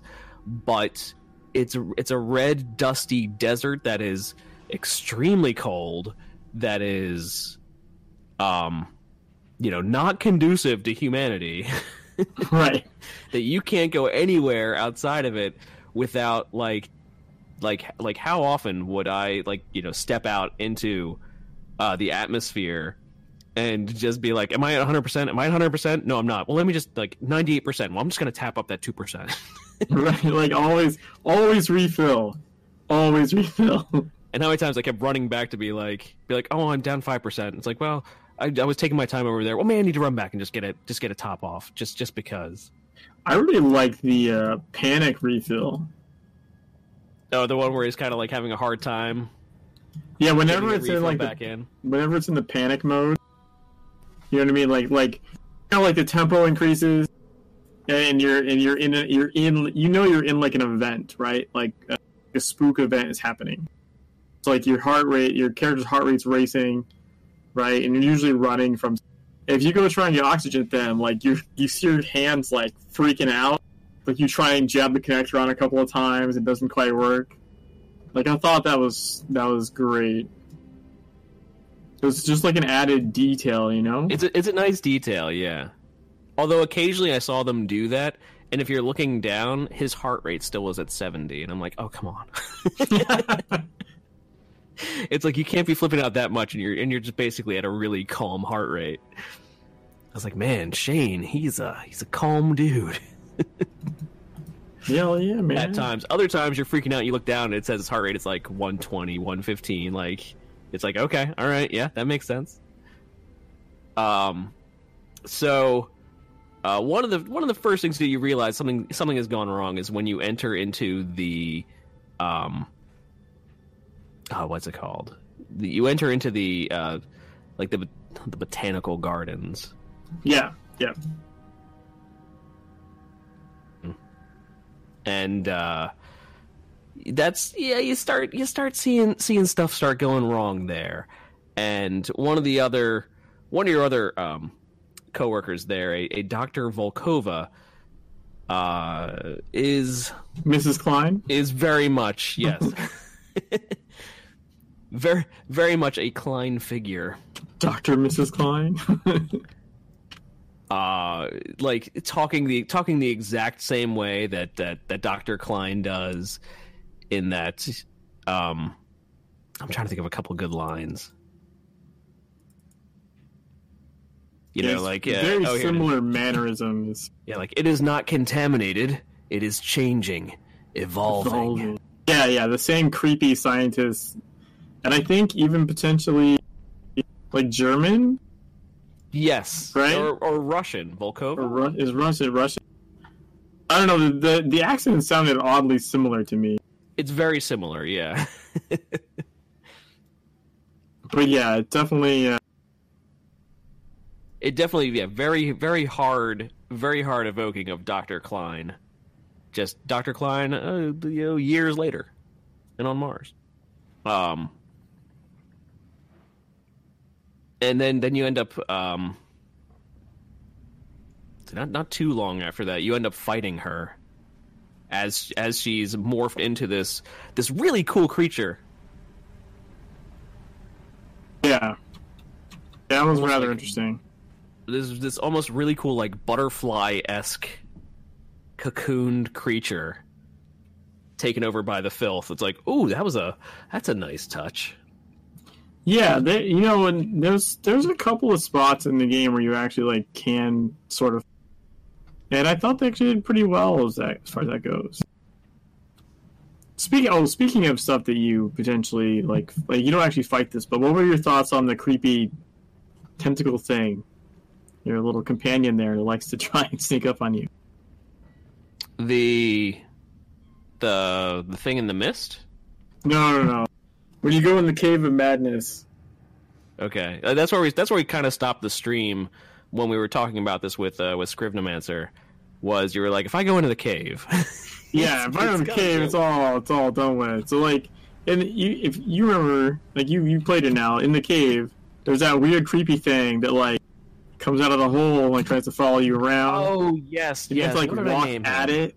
You have to. I, thi- I think I named walk him at Phil. So every, so every time I like like I take a couple steps and turn around and be like, Phil, Phil, get back there, Phil. Promises What are, you, what are you doing, Phil? Yeah, Yeah, yeah. I was like, get back in your hole. yeah, get get back in there. Keep trying to push him back. You're like, no, like, take a couple steps forward. Like, get back in there. I don't know. I didn't find that one. I didn't find it too creepy, but I just found that one more entertaining. yeah, no, I, I get it. Like it's it was funny though. Like it's more creepy if like you forget it's there and you're trying to do something and all of a sudden you start getting like filth shit and you're like, what the fuck? Oh my god. Phil, Phil, get back there, Phil. It's a yeah, you know, you know something's wrong with the Cave of Madness because you know you you pull up to it and it's just a cave emanating green light. And Well, the uh, well, biggest- here's something. Clue is that you don't have your suit on. As soon as you walk in, you, you lose your suit. Yes, Yeah, like your hands don't have your gloves, your helmet's not on, like you don't have the air stuff, like nothing. it's like as soon as you drop down a ledge, suddenly it's like, yeah, you don't have anything on, and you're still fine. Um, but there there were two things that I noticed throughout the throughout the course of the game. One, uh, chessboards, chessboards everywhere, which isn't too surprising because they're like, oh, you know, Shane and Declan play chess. Like, okay, all right. Yeah, you gotta have something to do, right? but there were just a lot of chessboards thrown strewn throughout the game itself. And uh, I was kind of disappointed because every time, every single time I saw a chessboard, all the pieces were like in the beginning positions. Oh, they were never in a game. No.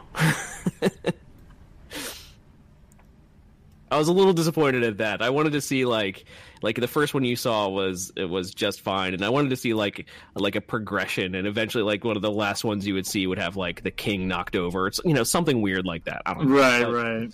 Um, but no, every chessboard that you see is like that. But another theme that I saw uh, throughout was uh, Matryoshka dolls. The nesting dolls? Yes, Yeah, yeah.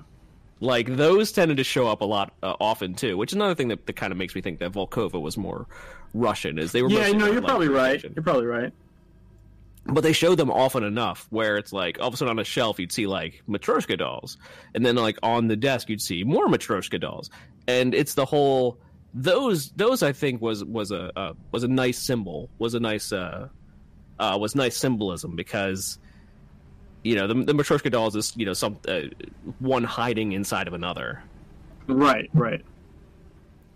So it's like you know what you see on the outside is not necessarily what's on the inside, and even what's on the inside of that could be something else as well. Like it's a like that's a, that's a nice touch. That's a nice touch. That sort of symbolism. Yeah, no, I totally I get you there. Farmer says yes. This the shy tentacles were cute. It's like Phil, Phil, what are you doing, Phil? Get back, Phil. I was just channeling like Adam Sandler. You're back in your hole. Too good for your home. That's right. Are you too good for your home? Uh no, they were yeah. They were a nice touch. They were a nice touch to keep you moving along, but they didn't quite evoke a a sense of like, oh my god, that thing's gonna kill me. Because all you had to do was just look at it. And it stopped and it went away. Um I, I made the reference to them kind of being sort of like the the ghosts in Super Mario. Like when you, when you looked at the ghosts, they stopped. I would like they're kind of like Gaki, except Gaki are worse. Right. yeah, so when you look at the Gaki, yeah, they stop as well. then if you don't look at the Gaki, they fucking kill you. Right, they jump you. You're dead. I would say, yeah, I don't, I don't think the uh, the tentacles kind of came at you fast enough to really be like uh No, no. But you could. It, like it happened to me like once, and I think it was on my second playthrough actually when I was going for the achievement. Uh, because apparently there's an achievement for dying by standing in electrified water, which just seems like the Okay. oddest thing to me. That like there's an achievement for standing and stupid on like purpose. They're like, why would I do that? yeah, I'm like clearly I'm not going to go stand in that, but that's the only achievement I missed. Was that one? So I had to replay the game, at least up until that point, just to get the achievement. Uh, but yeah, I was like, but uh, but you quickly discover in the Cave of Madness that uh, you encounter the witch that everyone is apparently having a shared hallucination about, and everyone's kind of fine that it's a shared hallucination. They're like, oh, it's great. yeah, that part's a little odd. It's kind of comforting that we all have a shared hallucination of the same exact thing. Like they seemed a little too okay about that. Yeah, like that. That's a little secret world esque where everyone's like, well, it's like, well, I've got this, I've got this tentacle growing out of me. It's kind of okay.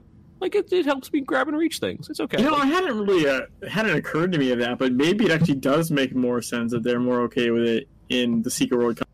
Like if you work for Orochi and it's set in the Secret Universe, shared dream is probably the least of your problems. It's right. But like, yeah, you work for Orochi. Shared dreams is uh, is part of the contract. Um, well, I mean, I just think about like if you're Orochi, right? Like in its Secret World, more often than not, you've experienced some kind of supernatural thing. It's not as like crazy. Whereas I feel like if you didn't know Secret World and you played this game, you might legitimately have the question like, why the hell is no one freaking out about the fact they're all having the same? You know, like, should, like, shouldn't this be a giant red flag? And it's like, well, like, yeah, not not really. they're like a kind of something that you might be worried about, but it's not the not the end of the world. It's like, yeah. Not like if you woke up and just like you know, like I went to my wife and she was Like, like, no "I had this one's currently possessed- I had the same nightmare, and I'm like, wait a minute, what's going on here? No, no one's currently possessing me. There's not like creepy children's dolls being arranged in semicircles around me. Like I'm all right. Because those are the kinds of things they have to normally worry about.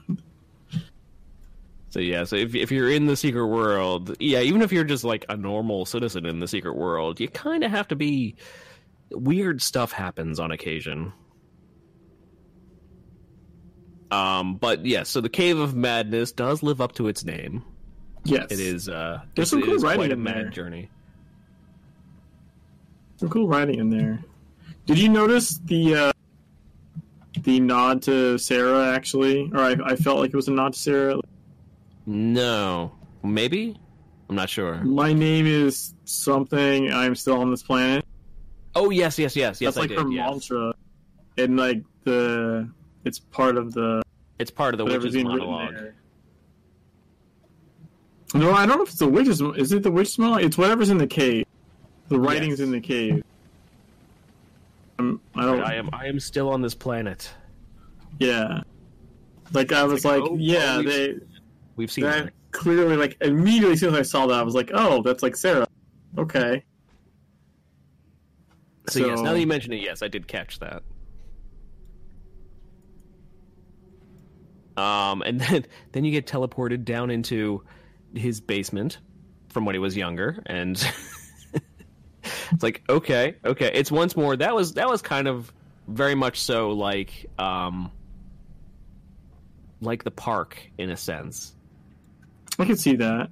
because in the park you kind of you know you start off actually in um in the park in Solomon Island but in Savage Coast but uh then once you start hitting the end you start going down this spiral of your own house and it I gets, feel- it gets deeper I and deeper and deeper I feel like they kind of do that with the the therapist room. Yes, yes, they do because that that's another one that changes. a couple of times. It changes. It Yeah. gets darker each time. It, it's kind of a nice touch. It's a nice, uh, it- it's a nice way to do it. It's uh, kind of like seeing, like, well, you know, what am I doing back in my childhood home? What am I doing in these Yeah. these scenes from my past? And each time running through, it gets darker and darker. It's like that's it's a fun, it's a fun little touch. Yeah, there's Um, there's lots of cool, lots of cool stuff to find. Super proud of finding the the Marquard quote. Uh, you know, I'll say yes. Yeah, they they throw in uh they throw in yeah Philip Marquard. Um, just one just one little touch. Yeah, that's, that's like a like, that's like a normal person that's just like writing the, the cover on the back jacket of a book, like or the quote. I mean, on the back jacket. Founder of the Morning Light says you should totally buy this book. Yeah, like that's gotta be huge. Actually, I would think. You would think, but then the book is only for like three dollars, so I don't know. It's on clearance. it's like maybe maybe people don't trust the Morning Light as much as we think they do. I don't know. Well, I feel like the Morning Light still is significantly large enough that like it's one of those. It's like if Oprah tells you to buy a book, like the book usually does Right. decently. But I mean, who knows? Like when that copy was from, right? Like it's not like it's going to sell gangbusters for ten years or something. No, not not as much as uh so now we're now we're talking about uh Cynthia, Cynthia Newehart, who is uh Shane's Shane's mother. Uh who we learn is uh quite an important figure. That shit crazy. That's right. and that's why he ended up in his home in the first part was uh um seeing what she was up to. And uh she was supposed to be a um, a world-changing mathematician uh, who who slowly descends into into madness and occultism and whatnot. And so, uh, the first books that we see of Cynthia are like these, um, you know, these uh, like college textbooks. And then the next one we see is kind of like a step down. It's kind of like uh, it's it'd be in like the New Age section, or like the the yeah, the, like the New Age section, and then the next one would be like in the occultism section like it she goes further and further into this um into the whole like love lovecraftian mythos. Yeah, I feel like they kind of mirrored that a little bit with the the Serrano energy. yes yeah same thing. One of my favorite parts of the serrano was at one point olivia in uh and if you haven't completed the entire cyrano story you, you can totally go do that too. All six parts of that are now open. Um but one of my favorites was one of her lines was something like so like they're trying to wish me a happy birthday or something like on the other side of the door like she's uh, confined from them from the rest of the crew. She's like but i can't understand a word they're saying. Like i don't understand the language that they're speaking. But again it's said in a way that's kind of like but this is normal. But this is you know but this is the way it, it is. This is the way it's supposed to be. Right, right. it's like uh if you if you can't understand a language that everyone else is speaking, something is wrong. Something is horrifically wrong. no, it's, it's totally fine. I just didn't get the memo that we were changing languages. Right. I just yeah, I just missed that one. Oh well, what are you gonna do? It happens. I think I found myself saying that a lot during the course of Moons of Madness. Was like, nope, nope, this is this is wrong. This is this is totally wrong. What are you doing here? Nope, nope, nope, nope. Nope. I think it sounds like it was a pretty uh, normal statement to be made. Like, uh, like at one point, yeah, when you go to when you go to visit Declan at, uh, um, and uh, no, it's not when you go to visit Declan. It's when you, uh, no, no, it's it is when you go to visit Declan, and you go to uh, you go to check out where Declan is, and is it uh, all of the like you start walking up to the um to the big uh, the big radio tower, and there are these like cairns of rocks everywhere. oh right, yeah, yeah. My kid basically makes shit like that, and it's just like, um, okay, all right. It's like he's he's gone bye bye. But one thing that we find is right. It, his area that you that you end up looking through is his place is a mess. His area of of Mars, I guess, is a mess, and he's starting to go a little crazy himself from isolation, or so Shane thinks. But um, it's made kind of evident that he is being uh, talked to by the buzzing. Yes, and the whispers. And so you see like scribbling on walls, and you see uh, like especially the part where it's like you walk into like a uh, like a container and it's just the word listen on the walls just over and over and over and over and over and over and over again. It, did you yeah, catch it hadn't part? occurred to me but like yeah most everyone else i think was just having whispers. He was delapore was hearing buzzing. Was hearing the buzzing. He was specifically hearing the buzzing.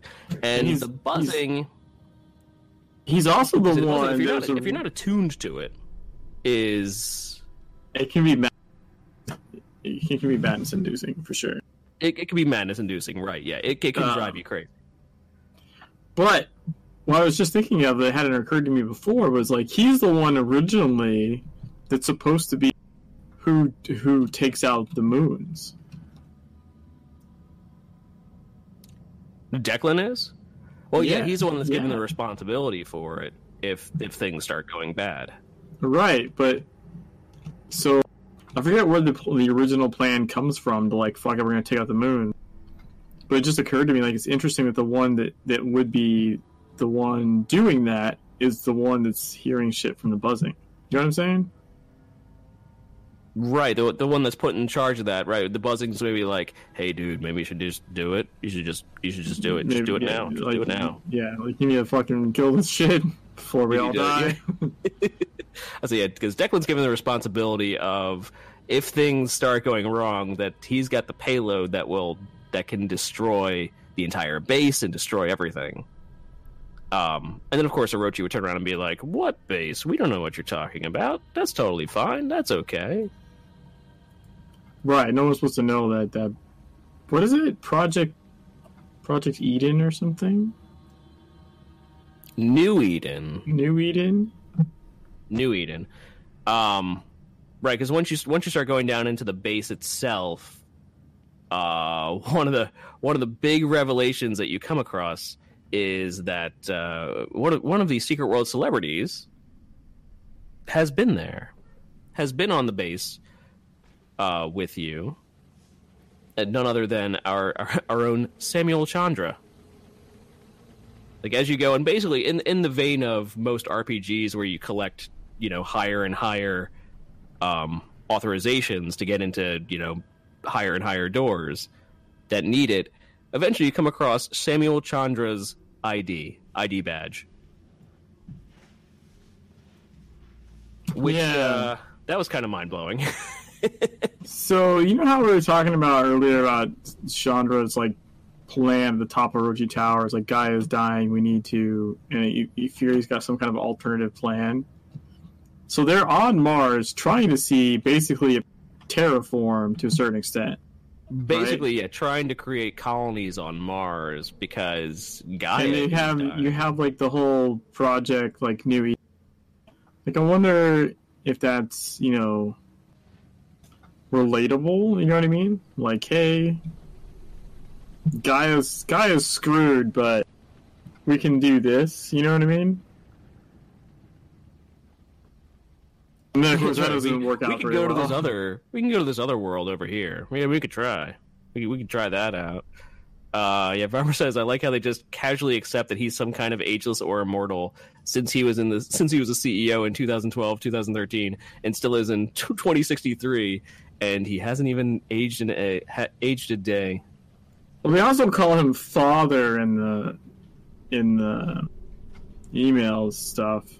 Yeah, I I, I think- think the I- ones that basically know. Maybe they think he's like the Keith Richards that we know. Well, I, I figure at this at this point, the people actually communicating with him is probably like sort of cult level.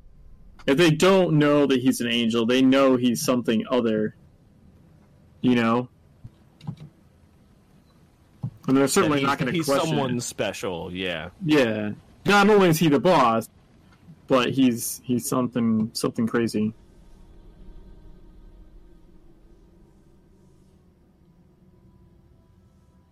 See, I'm looking at the uh, the screenshot for the for Declan and the buzzing and the whispers, and he's counted that the buzzing has reached him 26 times. Right? No, 31 times. I was counting that wrong. And but the whispers have visited him 21 times. Score a win for the buzzing. So, right, buzzing has gotten through a little more than uh, than the whispers has, anyway. Yeah, yeah, Amber. I seem to have dropped. Yeah. My game crashed. Anyway, Oh no. So are you on the latest drivers or no? me? Mm-hmm. Uh, no. I haven't So- updated in a while. I've so I've had a driver I'm sitting at because I don't I don't crash during. But I'm getting reports people are saying the new the very very latest one seems to be stable for some people. I'm still waiting a bit. Like I know the one I have works. I've given it to other people and I think it's pretty sure it's worked for them as well. So I don't I don't like changing willy nilly at this stage because you know it's just You never know, yeah, and it's so hard to Yeah. roll back. Yeah, It's you know it's not as hard to roll back when you know a good one to roll back to. Because you can, um, like I've given people links to the directly download, uh, you know, specific ver- like version number. You can do that. So it's, it's not it's not as hard as it was when I first tried it. But if someone gives you a link to the right download, you just download that version number and install. It's not. If you're trying to like just hit the rollback button or something like that, it sometimes becomes problematic. Especially because rolling back one version usually doesn't fix it. true, true. like at least with the other one, it wasn't until like two or three versions later that we noted that like we really became aware of how bad the problem was. And then the rollback was like, yeah, you need to roll back like three versions. Trying to do that via the rollback method is next to impossible. Actually, I just thought of something. Of course, going to Moons of Madness. But uh, at one point, we're we're down into the the bowels of the station of the Mars station, and we find uh, essentially we find clones of ourselves, Yes. and they kind of they kind of brushed us under the rug a little bit, but like it, like when we're looking at almost a time frame uh, of everything. Like we, we find clones of ourselves, but they never quite mention. Like he he asked the question out loud. He asked like, "Wait, so are those us? Are we the clones?" Yeah. So, like, to be real, like, we think we know the time frame, right? Based on the dates and the computers and everything. Based on all the dates, yeah. But, I mean, do we?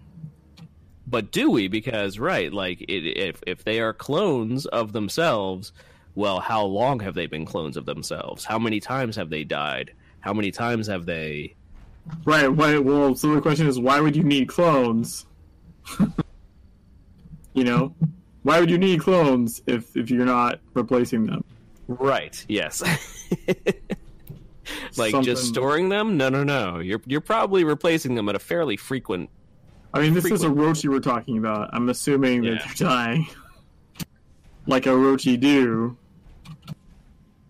Yeah, that's that's that's basically the way to handle uh, Orochi dying all the time is basically to just have clones of everybody, just and be like, ah, we need another one. All right, We're gonna need another pull one, Timmy. pull one out. We're gonna, we're gonna need another Timmy. Good reference. that was the best shit from dinosaurs. That show is messed up.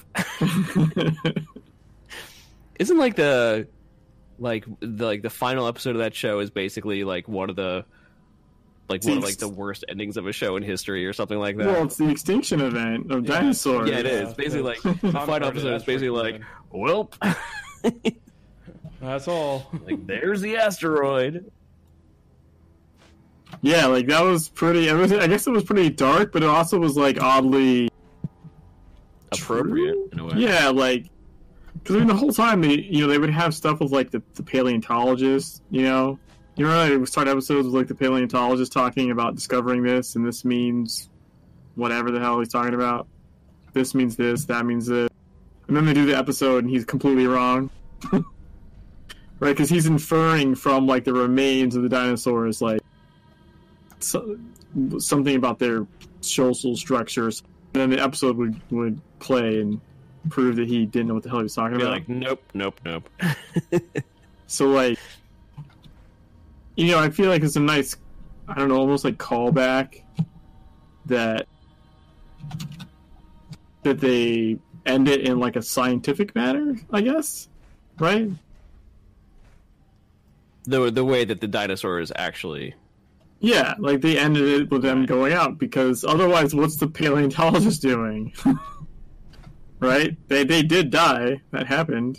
Right. We we do know that right. The uh that the asteroid hit and it basically wrecked everything and caused an extinction event. We do know that happened. Yeah. Everything else though is kind of a little up in the air. Right, right.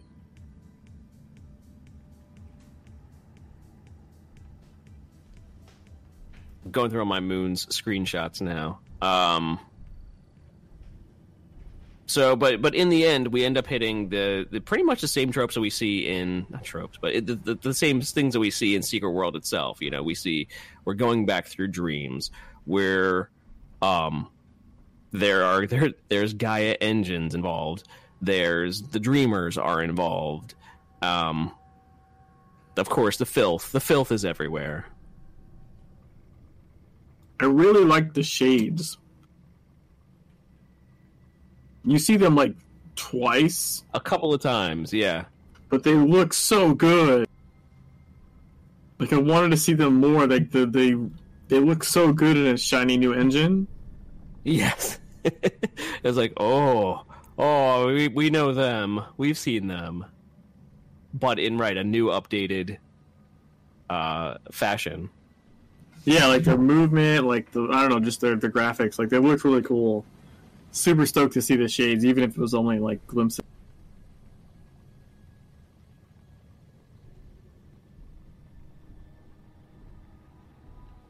I was say, but overall, um, it took me about, and I, I checked what I thought to be every every nook and cranny that I could.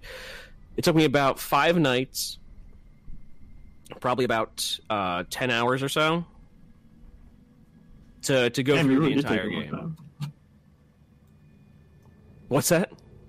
So damn, you really did take a long time. Yeah, I did. I thought I took a long time. And honestly, like a lot of my time was because of uh, like CPU issues. I spent a fair amount of time trying to fix Mm. that.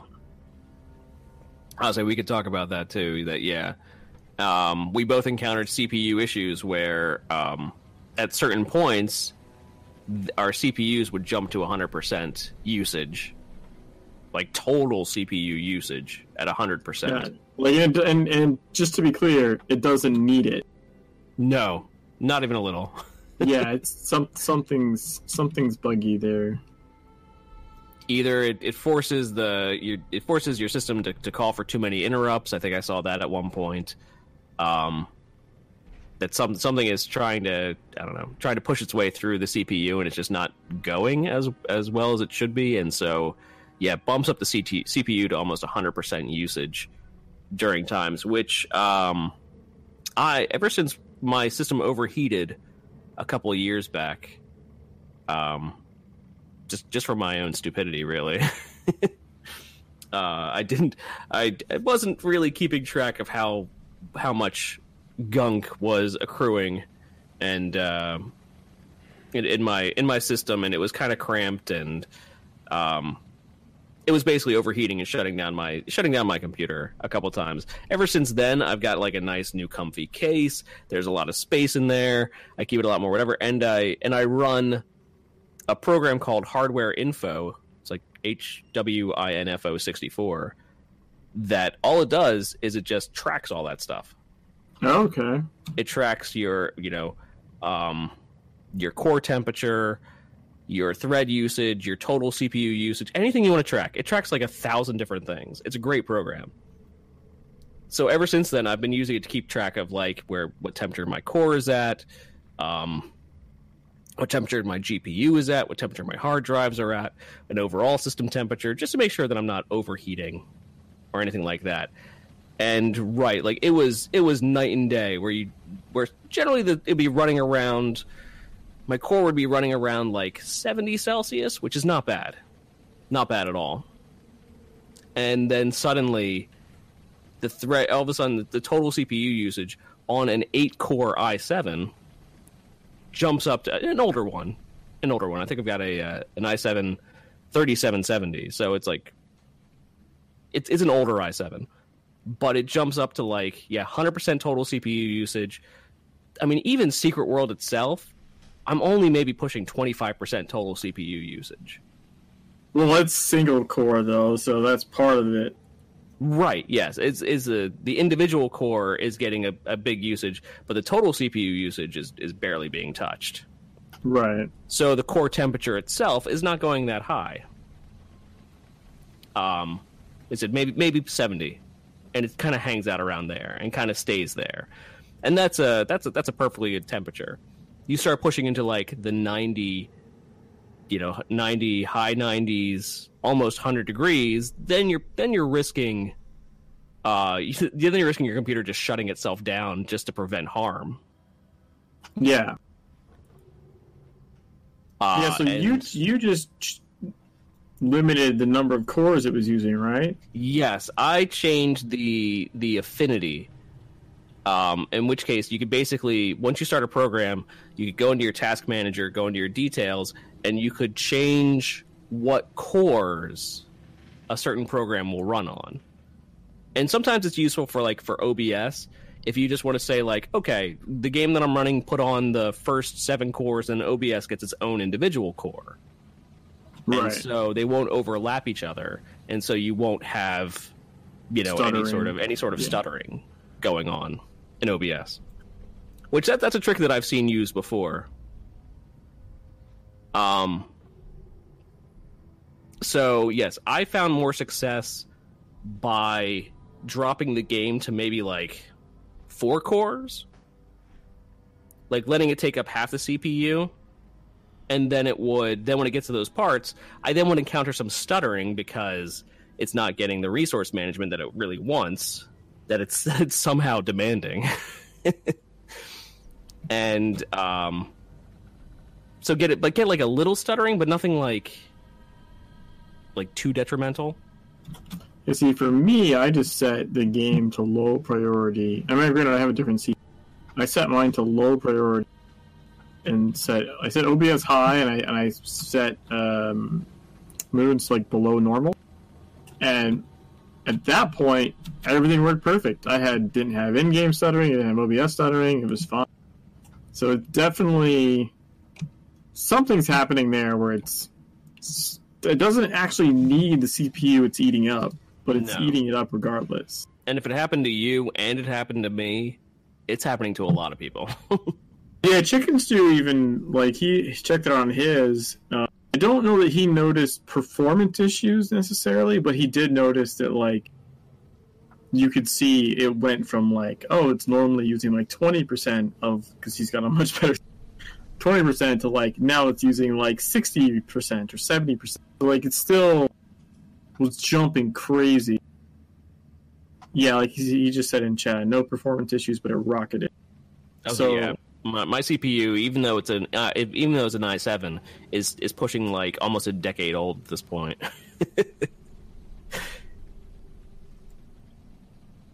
Yeah, dude, I think it I like have. I think I have like an i5, but I think my my chip is newer. If that makes sense. Yeah, yeah, there there are some newer i5s that are much more efficient than older i7s. Yeah. Want to chase what happened? It would shoot up to 85%. Okay, so you weren't touching 100%. I was absolutely hitting 100%. Yeah, but so that's the thing. He would he didn't notice performance difference, and like Shaugens was saying, because I think Shaugen was saying uh, at at his office they have I think similar hardware to what Jigsaw was running, and they, were, they weren't noticing issues.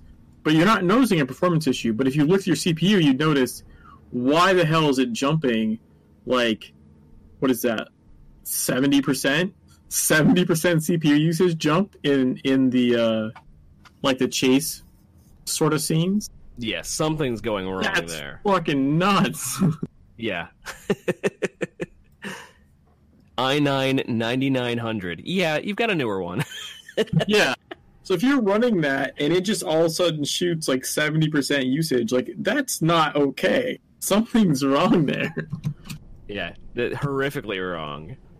And whereas the rest of the game was running for me at like, you know, e- even like I said, my, my older i7, it's still running like, you know, not even like you know 30, 40 percent CPU usage, which is which is not enough to really drive up temperature. But in those chase sequences, I think the highest I got to was like 92, 93 centigrade, and it's like that's dangerous conditions. That's that's like computer melting when you start hitting that. Yeah. Like I don't know, so, something is clearly wrong. But it, So- but at least it's manageable, you know? Yeah, like like for you, it was changing the priority, which then basically put OBS and basically had you had your system say like, well, don't put this game above OBS.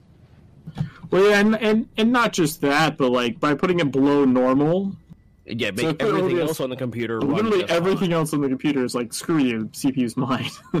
Right? Yeah. like yeah, when when it's the last one pulling from the CPU, it's only going to take little bits that it can.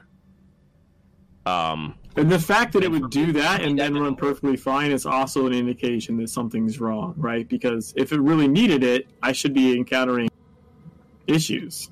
Yeah. So I'm pretty sure the i5s have, even the newer i5s, I think also may have eight cores, six cores, something like that. You've got multiple cores in there. Quite yeah, it's got multiple cores. I don't know. I don't remember how many exactly. Whereas, yeah, most games out there only touch uh, the first core. they don't be go shopping for a new machine here shortly as Black Friday approaches. Oh yeah, oh yeah. Actually, the the number one time, and this is uh, something that I've that I found over the years, is that the number one time to actually buy, um, we sadly we've already passed it, but the number one time to actually buy computer system and computer hardware is at the end of August Really? because it's back to school season, and so everyone's buying stuff for for kids going back to school, and so that Huh. My experience personally has been Cyber Monday. I mean So not that's actually Black one. Friday, but Cyber Monday, which is like the Monday follow. that's a good one. That's usually in the top, like top three or four best days to buy. Like I've gotten systems, you know, probably like five hundred dollars cheaper than they, which is a pretty significant amount. which is pretty significant. Yeah, it's, Yeah. it's still a good enough deal. Yeah, It's like, oh, that would normally be like thirteen hundred dollars, but it was six hundred dollars. That's Like that is that is not bad. That is not bad. So now my my system's aging at this point, and I don't know. I'm, I'm gonna. I need to. I'll just ride it out as long as I can. Until finally it gets enough, and I'm like, I can't. I can't plan this thing anymore. I need a new system. Someday. But Yeah, yeah, just- but for a game like this, right? It's uh, it Well, kind of shows that older systems, it doesn't. This game doesn't necessarily play nice with it. right. And but my point is, it's not necessarily because it needs it either. Though Right. Yes, it's something going wrong. it's just that on newer systems, you basically can can uh, not fix a problem, and it still sort of works. But you can't tell me that's not a problem. And I mean, and I was still running it on high settings. I wasn't. I wasn't running it Yeah, on same. very high. I was I still was- running it on high settings. I think I was actually running it on max settings, and I and I think I'm like barely in the minimum requirements for the game. But I think their min requirements actually might be a tad high because they didn't fix whatever the issue. Because I can't believe that that's a real Right, a, right, a real yeah. issue. You know what I mean? Like you you could potentially say, oh well, it's in those scenes, so like these effects are rendering, and that takes more stuff, more power, right? Yeah, like the chase scenes because the visuals changing and Right, and they rendering effect- Your, let's say you wanted to want go with that. um, if you want to go frame with that, rate. that argument though, then it doesn't explain why when I just limit the CPU it runs perfectly fine. Right. You yeah. know what I mean? So that's where like the Waterman does the the that argument doesn't really hold water. Is if that were the case, then I would be on very high in those sequences. With my CPU set lower, I would be having issues.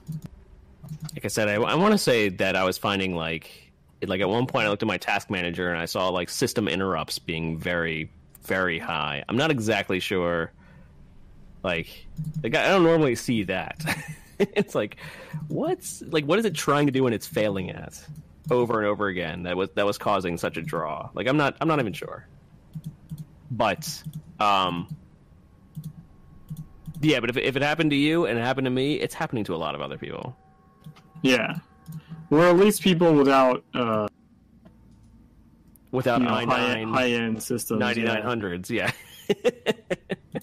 but even an i9 9900 at 85% like you're raise your 12. numbers pretty bad. And also, by the way, the interesting part about that whole thing is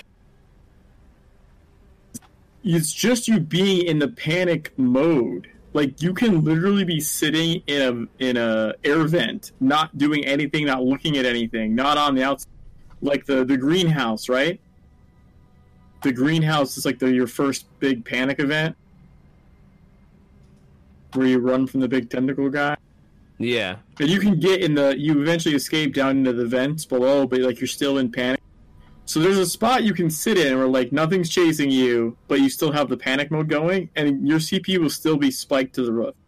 yeah and i think um like i i streamed the entire thing on my own channel of me playing it and uh yeah there's one point where i didn't like mitigate anything and my obs just goes to a crawl and it starts becoming a powerpoint presentation Yeah, I think like the the the basement of the system. I think is when it was doing that, or the basement of uh, uh of the Mars base, when you're going through and you see all the robots and you see all the whatnot. right. That at that point, it's like at that point it was like it was crawling. Like OBS was like, "What are you doing to me?" And but that was one of, one of the longer chase scenes, I think as well. Yeah, no, I, Longer I, I chases. I put that in quotations. So the ending, I guess we could talk about the ending because, um, like we saw, we saw is right Samuel Chandra. Samuel Chandra has plans for New Eden on Mars.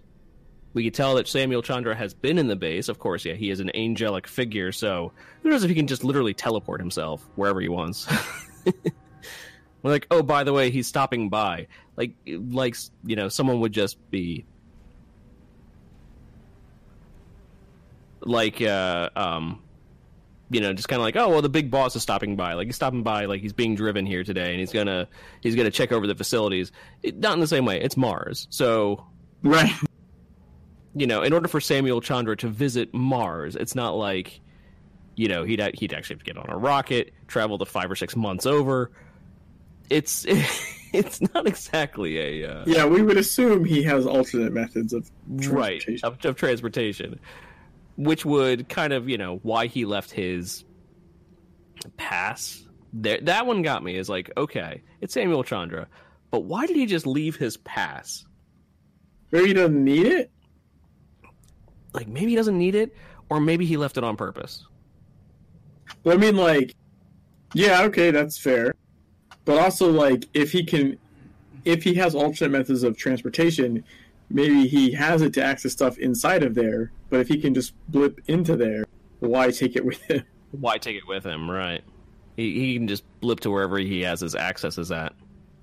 Uh, my guess would also to be to not give it, not make his access available to anybody else. I mean, that's just IT, you know, straight procedure. Yeah, if you can leave it in a locked room, like that only you can theoretically get into. And it's like, well, that's that's relatively safe. But I guess the point was is that he wasn't leaving it in, in a place where only he could get to. He was leaving it in a place where others could get to. Yeah, yeah. So, so it kind of felt weird. It's kind of like, why? Well, we did- get we you do go past a bunch of security to get there though. You do, you do, but not anything that someone in the level like five or six range Yeah, couldn't, couldn't get past themselves. maybe he maybe he bolted. You do have like the whole like there's a board meeting, right? Like that whole thing. Like, Yes, yeah. Like maybe it was like this this shit's going tits up, peace, I'm out, and Going back to Earth. Sorry, guys, I'm out. Um, which makes sense because when you go to that area, it is kind of wrecked and it is kind of ruined in the first place. yeah, yeah. So yeah, it could just be like you know, more or less like failed project, time to skedaddle. Yeah. And uh, like, yep, filth is taking over. Sorry, guys, we can't control this anymore. We're out. Um, which which which kind of makes sense, just because you know, like I said, his his involvement in Orochi is sure he's the CEO, sure he's at the top, but he kind of just takes more of a more of a more of a managerial approach to it, like not a not necessarily as hardcore as uh as Lilith seems to be. Or that that's definitely my takeaway. Yeah, Is that Lilith is the one that's seriously pushing the agenda of Orochi.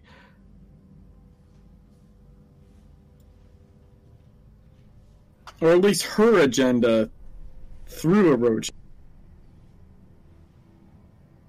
Right. right, right. I don't know if she gives a crap about Orochi's agenda so much as she does her own. Right, it's it's her agenda, right? Her her using Orochi to it to her own ends, whereas he just kind of like Whereas he, Like, he just- is like Orochi's agenda, right? Like Orochi's agenda Yes. is his agenda. They're like one. Like he kind of enjoys the business aspect more than he enjoys the world ending prospect. Well, it's not so much about world ending as it is about world control. Controlling, right? Yeah, but I, I like it's, we talked a little bit off stream before this. I think, I think it's, I think he's done with the controlling aspect because he doesn't think it's going to work, or or just isn't a long term solution. I think he's de- I think he's going for like a alternate solution altogether. Right. Like I think he kind of enjoys being the top of the, you know, giant monopoly that he has. Sure. That uh you know, like he, he has his own agenda, absolutely.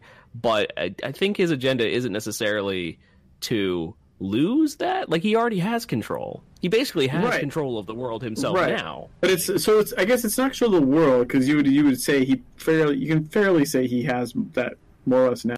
It's more uh he it's all- basically it's like he he needs to he wants to save the existing world like Lilith's all about like grabbing the dreamer by the horns and making it remake the world how she wants. But that's Right, literally right, like yeah. destroying the world. You know what I mean? That that's no different than what than when it passed from like ages one to two to three. You know what I mean? To three to four. Yeah. It's just her controlling the motion as opposed to them controlling the motion. And he's just kind of like, I think he's Like- down for like an alt like a, a different board game altogether, right? Like you figure you figure resetting stuff, or even if you like control dreamer and make it redo stuff, you're just resetting. He's going for like a different board or a different game altogether. We just don't really know exactly what it is yet. yeah, he's he's the real the real question. We know Lilith. We know what Lilith's after. We know what We, Marquard's after. we even kind of know what Marquard's after, in a way. Marquard's after like the heat death of the universe. yes. Marquard's after like let let them in, let them win, become them. become them, right? Like you know the the religious fanatical association to them. Like he's he's totally down for that. Um, so Lilith wants to control them. is control, and I honestly I think Samuel's is is option C is like a non a, a non dreamer option potentially, Right, right. or or just some other some other thing that's that's outside of like trying to like because I, I think he may just realize that trying to manhandle a dreamer is never going to work. But even he, yeah, even he understands that with the filth getting loose, that maybe like you can't really control the filth. That once the filth starts getting loose, that's kind of the beginning of the end. And so he sees the end approaching. That Gaia is the guy is dying, and, and basically the engines will eventually remake everything into a fifth age. Uh, anyway, but um, apparently that's that's what the engines do the dreamers go back to sleep and then they keep them asleep and then they remake the world and everything turns out starts over again but um but i don't know but uh The interesting part he knows but he knows end that of that guy Moon- is dying Right. So they, so there, which is kind of separate potential, right? Gaia is dying. So not necessarily because of the dreamers, just Gaia is dying. just Gaia is dying yes the Right. dreamers will cause it to remake Right. So maybe maybe that's not what should be happening. I like I like that part of what uh, Klein says in the Angry Earth stuff, where he's like, it keeps getting rebooted. But why? What's supposed to happen at the end? Maybe it sh- maybe the end should occur and the next thing should actually start. right yeah Because what's happening is as you reboot and the, it's all on top of each other, you get like a degradation. the right the first age to the second age to the third age to the fourth age Right. It's like a clone of a clone of a clone. So like yeah and the ages Uh, start bleeding into each other they start to bleed into each other and they're not as good the next time around is what I think he says something to the effect of like, you know, the repeat isn't the same. It's it's the tape's getting worn, you know, and on top of that that's on top of the old ones, right? They're, they they bleed through. So it's So eventually it'll stop working. yeah, eventually it's just not going to be a solution. Period. Like resetting, it's not going to be a solution. So I feel like Samuel's looking for a for an alternate option. But uh, yeah, it just occurred to me too that like technically at the end of Moons, if you choose the right option, you're potentially actually destroying Dreamers, which You are. You're destroying didn't know them. that was an option. is essentially a nuclear bomb. Well, like you're actually destroying, I think, two Dreamers. Yep. Yeah. Because that's what they posit is that the moons of madness, the the moons that they're talking about, Phobos and Deimos, the moons of Mars, are actually dreamers themselves. They're dreaming prisons. And that, uh, and and we we encounter this very right in the beginning, right in the beginning when when nothing really bad is happening so much. Like you know, we see a a memo that states that um, that the the moons um, are degrading in their orbit. Yeah, So, uh, so we so we get that right in the front. That oh, by the way, the the moons are getting closer and going faster. So, so yeah, even if even without the Gaia engine, like you know, uh, even without, because in the end, Declan kind of, or not Declan, in the end, uh, Shane kind of messes everything up, I guess. and uh, so even without that, I mean, the moons are already uh, declining in their orbit. Eventually, even w- even without the the engine itself being fu- being running at 100% capacity, the moons would have collided anyway.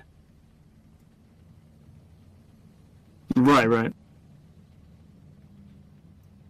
So yes, so the the the dreaming prisons are the dreaming ones are inside of the the moons themselves, and so um, I would say with with the real degradation, the real quickly, the real quick degradation of the uh, of the Gaia engine, they end up slamming together, releasing the dreaming ones themselves. And right, if you choose the good ending at the end, you could you could choose the bad ending. You should actually choose both endings. It's it's quite fun.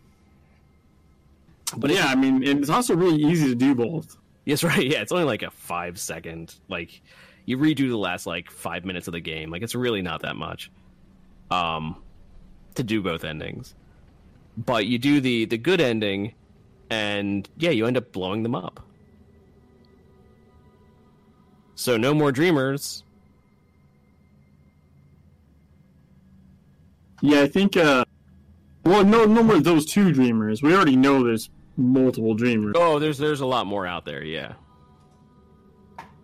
But if that's that's all it takes. Now I did see someone posit that it's that basically the two moons colliding opened up a portal to another dimension. And they were able to enter in through the dimension. We weren't actually killing them, but we were more so destroying the portal. Hmm. Uh, yeah, I don't know about that. Like, I get that idea, but also, don't we like basically see one chained? Yeah, well, it- they they call that a fragment, a, a fragment of a dream. Is it a fragment of the dreamer that's chained? Yes. Okay, So that's supposed to be like a really. but maybe like their portion of toes in the its power. door. We just blew off their toe. Right. Yeah. uh, that that tiny fragment that you could communicate with it, but e- but you could only communicate with it even when it was under heavy anesthesia. Which that even that kind of goes haywire because you start seeing all the things start coming off of them and. Hey, getting raided by Axel Meow. Alex. Alex. But Oh, yeah, I read that backwards. I like Axel. Alex Meow. welcome, welcome. Um, we were gonna we're raid you, about Moons of but, but you, but you, uh, you ended first. Uh, yeah, and I also didn't realize that our cate- our game category was set to Moons of Madness. So, Is it? Is it really? Yeah. Yeah. Well, it happens. I mean, we are talking about moons a lot, although we're, you know, Ember's actually in Legend. But we're we're talking a lot about the the, the related material. It It's all Uh, connected. Yeah, It's all connected. It's all the same universe. Yeah. It's all good. That's my plan all along. So, um, so at the end, at the end of that, like, what what do you think were the the real big takeaways as far as how much how much Moons of Madness changed the lore of Secret World of the Secret World universe? How much did it change it? Yeah, you know, like, I don't I don't know how much it, it. directly changed. It definitely added. I would say added a bunch of stuff, right? To me, at least, added a ton of stuff and a ton of like. I mean, there's still a gap where we don't really know, like what's happened, and we also don't really know what's happened on Earth, right? We're on Mars, but there's really, other than the fake Antarctica thing, which is also hilarious. which is great. Yes, when they find the uh, um, the screenplay that they're yeah, the screenplay and the green screen. Like you're pretending to be in Antarctica, but that is that is. I love I love that because it's like, but they're on Mars and they're making a fake Antarctica video. right, but it's like it's their cover story. Like it's their wouldn't you, wouldn't you expect it to be the other way around? Like that, like that was a nice dynamic because you know, like you know, like uh, uh like the the moon moon landing conspiracies are like, oh, it was just made in a soundstage and Right. in the desert somewhere, and instead, what they're doing is they are actually making a fake video, but they're saying they're still on Earth. Right. Well, because again, like you know, they couldn't tell any any of their family or whatever that they were going to the secret Mars project. They had to say they're going on this expedition. To... So that's what that whole bit is about. But it's also just great because the whole Antarctica thing in Secret World and in TSW, you know, the Mhm, reference mhm. in New Dawn that you missed the mission in Antarctica. Just Yep. just more Antarctica references is, is great to see. It's it's always like a little. and it's like something's going on in Antarctica. We know It's like a wink, wink, nudge, nudge kind of thing. Yeah, Oh, you see these penguins over here? They're nice. They're our friends. but no, I think I think you get a lot more, like, you know, you get a lot. You get some inf- you get some info. Like seeing, like I said, seeing Marquard's blip on the back of the book was a shocker. The tie stuff together was interesting. There's just like I feel like the world gets fleshed out more for sure. Now, does it?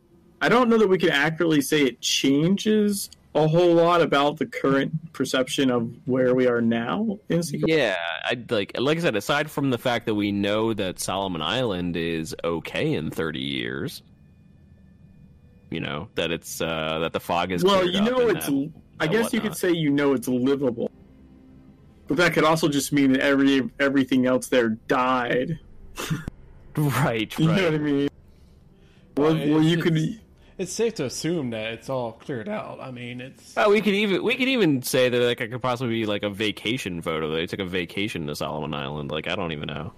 well I, yeah i'm just saying like i think it's fairly clear from indications in the game that like no one's fucking making it out of Kingsmouth right no one's making Right, it off they're, they're all Island. infected. They're all gonna they're die. all infected they're all screwed that said emma and a Gaia engine can potentially like soak up filth so uh while i think the the populace is probably lost i i it's probably safe to say that the island's recoverable yeah, kind of like we still don't really know what the hell exodus is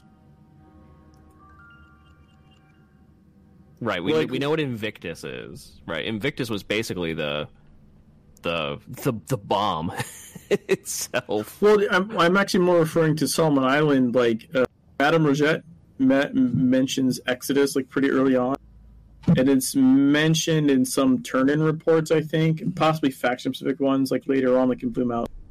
But there's like an end game for Solomon Island, and I don't think Exodus means as in everyone's exiting the island. No, it's more like a final plan or something, It's more like a we we nuke the island, or yeah, we something. So, uh, yeah, yeah. The, it's kind of crazy though because it's like that first mention of Exodus. I think is like one of the first missions for Madame Rogette. Like you do it so early, so early in the game, and it's literally like references like she's like saying when this is all said and done, I'm not sure. You know that we're making like that, that we're making it through this or something like that. yeah. She kind of knows, then- of course, because she's been having all the visions and all that. Right. yeah. but she's it's sort of like, uh, Exodus is not necessarily like going to be like a, a good thing or something. I had to play it again to hear exact. It's it's it's vague on purpose, but it's also like it's one of those things where, like they put in like a little blip of the very end, like in the fucking beginning of the game, and you're never gonna remember it. You know what I mean? Until until it actually becomes a thing. But it's Uh, mentioned again. I think I think Geary mentions it if you play Lumi. I'm not sure if the other ones do, but I think Geary mentions it potentially in one of the Blue Ma- Blue Mountain mission turns. But then just from Tyler Freeborn, right? From Tyler from Freeborn, Tyler you're like, yeah, everyone's. Everyone- everyone's done anyway. I think Tyler Freeborn might mention Exodus as well. Like one of those missions might mention Exodus. Uh, I have to see that when I get up to it on my new character. On my dragon. yes, I made a dragon. That's right. It's so I- unlike me to have multiple characters in an MMO, but I Dragon turn-ins are great. Dragon was always my second faction of choice. Behind Illuminati. Um, Illuminati. but it's true. But even in the uh, was it even even in the meowling was it even in the uh, the, the Halloween episodes that uh, when she's talking to Andy at the end and she's like she's like go get him, and then she's like I never have the heart to tell him what I really see. Yeah, right. Also, Ember, are you picking up legends in Agartha you've never picked? yeah. Is that what I'm seeing happening right now? It's shit. Andy, what are you doing? Not Andy, Tilty, Tilty, what are you doing? Yeah, I was like, uh, let's see if I picked these up or not. No, I didn't. I forgot to do them long ago. I don't know how to say your name. I'm gonna say Statical Orb, but I don't know what DGC is. Never played this game, have no idea what's going. On. That's okay. We've played this game a lot and have very little idea what's going on. We- That's what yeah, talking about. the game ends up being kind of vague. Like on there's on a there's of a different ton things. there's a ton of writing. It's all super amazing. It's super well written. Yeah, in a good Right. way. Yeah, in a, in a, in a really good way. It's also just has um, A lot of tons of open-endedness. threads, and none Yeah. of them have been resolved. Basically, and and also like none of the conveyors are, of information are necessarily hundred percent trustworthy. So even Right, with stuff so- you know, you can't truly be 100% positive that it's 100% accurate. Right, you're not. You can't trust Orochi. You can't trust. You you, you think you, You can can't trust, trust the buzzing, faction. but you can't even really trust them. You, can't, trust really your the faction. Yeah, you can't trust your fa- I mean, your faction, like, your. I feel like the dragon is almost like the nicest as far as how it treats the agents. The dragon is probably the most honest. Well, I mean, it's But not that the other ones are that. Still trying to control the world anyway. but like the, but like the for, first of all, the Illuminati have a bomb in your neck, right? Like, Right, spoilers. So like, there's that. Uh, I think the Templar are next in, in line as far as like how much they sort of uh, like they'll just bleed you out or something like that. You know what I mean? Like they've they've The got no Templars make themselves out to be very altruistic and very like very high and mighty, but eh, but they're not. but they're also like super brutal, especially when it comes to to you. You know what I mean? I think, uh, or to to bees in general, or or situations like. Chicken says Templar will cut you if you step out. Whereas I feel like the dragon is, you know, Come at on, least remember, you can make this jump. I know. I keep missing it. Just make this jump. made this jump a hundred times. Well, yeah, he, he yeah he made the jump a hundred times, but he didn't land the jump a hundred times. No, I'm talking about when we uh in in TSW. This was the way to get down to Venice. uh Venice quickly. Yeah, that's right. Oh yeah, yeah. Well, you know why? You, I know why you're not There you making go. it. Then you're not walking off backward. That was the key to consistently making it to the Venice Portal. You just walked on that. You have Okay, even so- less of an idea what's going on. Uh, play Secret World. Just play Secret World. Secret World is a um, it's a shared world RPG. Become It's free to play. It's free to play. None of the story content, like none of the story stuff, costs anything. There's no like DLC that you need to buy to get story. So And in our opinion, it's one of the best story-based MMOs out there. has ruined me for other games. Yes, true. And on multiple levels, it really has. Like Yeah. even playing Moons of Madness, like Moons of Madness has all these puzzles. Like you would just encounter all these puzzles from time to time, but the puzzles are like I don't know, like sliding puzzles and like move the thing puzzles, and it's like You didn't like like the centrifuge puzzle and stuff. I thought that was cool. Centrifuge one was was a little cool. I think the part that I think I did get a little stuck on that one when it was like, wait, how do I balance this? Oh wait, no, I can I can balance it out three ways instead of two ways. Like, Yeah, yeah. like it was like, oh, okay, no, that's all I need to do. But I was that helping like, Blue it with that, and and he tripped me up a little bit. mistook what I said. I said you like I, I mentioned that you know the first one is like you balance two and two. I was like, but you can also balance with three. Like just letting him know that like, hey, you can balance with three. And somehow he interpreted that as he want he needed to do the first one with three. Oh no. And then so he was trying. I'm like, no, no, no. The first one is four, and then you do three. Well, people don't inherently think of balance and three necessarily in that. no, structure. and that's why I got tripped up a little bit. I was like, because I was trying, I was like, this is, is this gonna have like, like,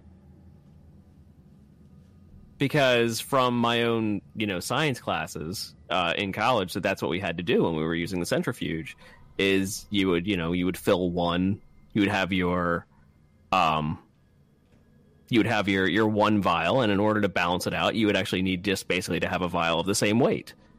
right. Doesn't matter what's. Uh, doesn't matter what was in it. it. It could have just been an empty vial, but it had to have a similar weight to it so that it balanced itself out. right. What's the combat like? Uh, combat in Secret World is um, Reticle combat. reticle action, moving around. So on Em, you see Ember running around. He's, he's got like a little crosshair thing, sort of in the middle. So you, uh, It's not. It's not tab target. Put it that way. It's very similar Yeah. to I would say, um, if, if you played other games, I would say it's a lot similar to maybe like Guild Wars Two. put your reticle on something. You smack your ability button. But even Guild Wars 2 had, has tabs, in a sense, whereas this does not. So it, it's very Yeah, much a, a point and shoot. Some a lot of a lot of games that have reticle will also have like a soft lock, which is kind of like a tab, right? Like Yeah. you put your reticle on something and then you like make it stay there. And that is one thing that Secret World doesn't have. It doesn't have a soft lock. Like you have to actually keep your reticle. But the reticle is fuzzy in the sense that like you can get pretty far off the target and it's still targeted. Yeah, like it's not a it's not a bad target. It's not like a It's not like pinpoint. no no no. Like you can you can go like I don't know like 35 degrees to the left or right of, of the thing and it, it should still maintain the the same attack target. And point, Point and and shoot. shoot. Yes, Yeah, yes. pretty Point and shoot. Point and shoot, but not uh not. Uh, well, I mean, less shooter. less shoot. Uh, I mean, you can you do. sh- I guess you do shoot, but There's you can also like cast abilities. You, you know, you you're you have AOE abilities, elite abilities, special abilities, things like that. Eventually, an ultimate ability. So the engine itself is pushing what seven years now. Well, it's been upgraded from the original. It has. Like it's It not the same version. The of combat the itself. Engine. Combat itself. I mean, aside from the the interface for targeting, I guess the tar- combat itself is more or less. The yeah. Okay. So Ember's running around, smacking zombies with elemental. So you're doing chain lightning, Yeah, right? Was the one. Blasted those guys. and then fire. How's the optimization? Um, pretty good. I don't know. I, I've now got an older system. I feel like my system's getting up there in age, and uh, it runs just fine. Yeah, I mean the original, the original came out in 2012. It was relaunched like two years ago, two and a half years ago, man. Now, uh, now they did some, they did some engine like I think upgrades and optimizations to it during the relaunch. Uh, so it's based, it's the DreamWorld engine, but the DreamWorld engine, you know, got updates along the way a bit. Right, right. Like it did get some nice upgrades for the uh, for the relaunch. Yeah, like visually, it's it's really, uh, it's really not bad, especially considering the age. It, it, it doesn't show its age, I think, as much as uh, some other games for sure. Right. Yeah. Uh, one thing that a lot of other people have commented on, like other newer players I've seen like stream tried out, commented on that even though like some of this, like first of all, there's lots of cinematics, lots of voice acting, like it's it's all all that stuff's really really good. Uh, the models may look a little dated, but what a lot of people have noticed is the the like the the emotive animations are are, I really like maybe the model would look better in a newer game, but like the way they have the characters move when they're talking or move their face or eyes or like move their hands like no, especially in just- cutscenes. yeah, they don't just stand Yeah. there and like monologue. They they live and breathe during the cutscene. Yeah, they're more like they're more like motion capped during the cutscene. They are well, yeah, they are mocapped. I, I know they did a lot of mocap for the game, but I mean, uh, yeah, the way they do that, it's. I think that helps you get past a little bit sometimes, or at least it helps a lot of people get past like the models maybe not being as you know bright, shiny, and smooth or something because they actually do like emote, like you you you feel like the characters moving and talking as opposed to just monologuing at you while standing there looking pretty. It's not going to be like you know Red Dead Redemption Two uh, level. No, no, no. So I was playing like uh, Destiny 2 a little bit off and on lately, just just to shoot shit, really. but like, uh, you know, like in that, like the, the the engine obviously is way newer engine. Everything looks really really nice. But like when you talk to characters, man, in that game, they just sort of stand there. Yeah, because it's You know. easier to. Uh, it's it's it's like it was it? I've been playing Guild Wars 2 lately, and the same thing. It's like, you know, there's a, there's a lot of good animations in Guild Wars 2. Like the the characters, um, it's a very smooth animation. It's very, um,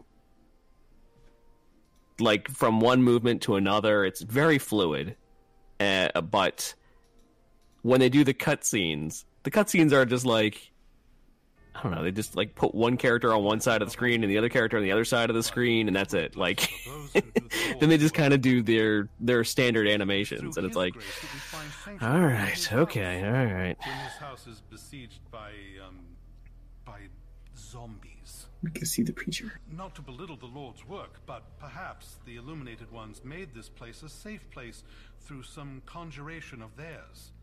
Blessed by the Lord, And I feel like that's where that's where Secret World kind of shines a bit. Is that if you like story, if you like cutscenes. I mean, I do. Um, They put a lot of effort into them. 44, but Satan's wearing Kevlar, and by To really flesh out the world, off. having it almost as an aside. Yeah, every single mission has a cutscene when you start.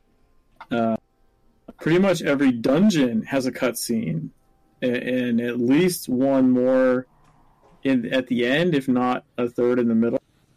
Like, there's a lot, a lot of uh, voice acting and and cinematic work and mocap in this game. Just a, t- a ton of it, honestly.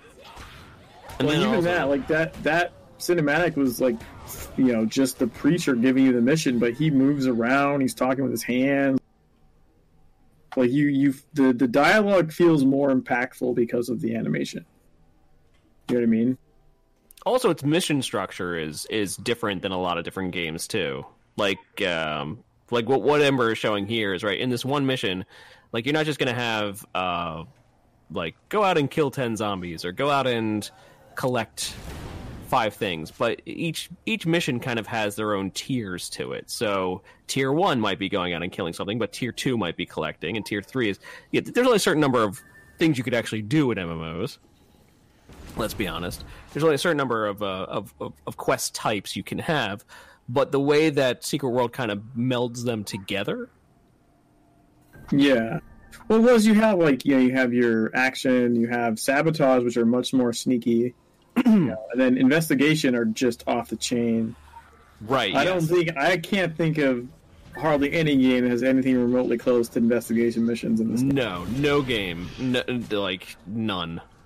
There's most games don't. Well, a most games don't require you to use a browser, like use outside game resources to solve in games. But most Right, games yeah. also are not going to require you to translate, you know, uh, Japanese and fold origami in order to solve a puzzle. No. you know, Yeah, no, the- the- if you like a tough puzzle, if you're into like a really, if you're like a, into a into solving solving a tough puzzle, Secret World is is top notch because I I haven't encountered, and I love puzzles. I I love a good puzzle. I'll still go back and play the the like old school point and click games when Uh, I thought they shined basically because the internet wasn't really around at that point, and so you kind of had to figure it out on your own. You didn't really Yeah. have much uh, as far as resources that went that that walked you through how to play them. That you know, you could buy like clue books and you could order clue books through the mail, and um, but that was like an extra like twenty buck fee, or you could call like a nine hundred number to get a hint. you know, like like ways that seem like absolutely ridiculous to us nowadays. Where we could just you know two seconds later we could pull up a, a So- YouTube video. It's a like 900 number, and the only thing that comes to mind for me is someone accidentally calling like a sex line looking for game advice. I'm sure it happens. It's a lot. true. I uh, this is going to be embarrassing, but uh, uh, one of the games that I played when I was younger was it was called. It was one of the old, uh, one of the random Sierra games, but it was Freddy Pharkas Frontier Pharmacist. That's a mouthful. It's it was it was great and awful simultaneously. Um, but there was one point when I was really, really stuck, and I remember calling the Sierra 900 hint line at like I don't know, like two bucks a minute or something like that, you know, and uh, calling the 909 just to get a small hint as to what I was supposed to do next. Which was cheaper than buying the, the strategy guide. Chicken Stew said I have become fluent in hieroglyphics from playing this game. Those are the ones I hate the most. Like I'm okay with translating languages. I hate when it's symbols because it's like, how do I translate? I can't cut and paste that into Google. you know, like You're it's like, really hard to search wait." for images like that. Ankh. Yeah.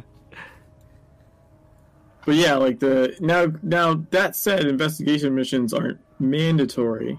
No. if you don't no. like them, you certainly don't have to play them to proceed. And the game Or you, can do, have or you can do what a lot of people do, and that's just look up the guide the and guide, yeah. yourself through it anyway. But Um, they're they're but if you like them, there's a bunch, and they're all very different and varied, and they're all just crazy. You know, the other thing I mentioned to a newer streamer that that uh, that blew their mind was like the number of websites that exist for in the real world for stuff in the game. yep. hmm like companies in the game have websites you can go visit and that you need to visit for those missions like like use the employee finder to go look up someone's id number that you use Speaking of which, or blogs that's the other thing blogs oh, blogs. Otherwise, it, blogs are like, um, different characters in the game have blogs in real life on websites you have to go look at to look up information there's an Imgur there's an Imgur an account Imgur account. Yep. like so crazy how like they well they you know did all that crap and it's still there like there's a youtube there's a youtube video from uh, the wicker mission From the Wicker. Yeah. you can translate something in the game it gives you a youtube link you go to it and it's there i'll check All the right. game out sometime and head out Have a good thanks one. Thanks for man. stopping Um, but no, no, that's what I wanted to, to point out is that whenever you picked up in Moons of Madness, whenever you picked up a um, an ID card, Mhm. that it had a little QR code down at the bottom. And his thumb was always covering up the little bottom part of the, the QR code, which made it a little more difficult to scan. But I but think not impossible but not impossible. Right. So I think of the four of them that I saw, the four QR codes that I saw, I was able to scan three of them, and um, the, Shane's just sent back just a string of numbers. Um, and then who else was? I don't think I was able to stream to get Declan's, but uh, the other guy. The other scientist guy, you you know the guy I'm talking about. yeah i know what talking about I think I was able to scan his, and that was just a string of numbers. And then finally, I was, eh, you know, then you get Samuel Chandra's, and scanning Samuel Chandra's was just a uh, was just a link to the Orochi Group website.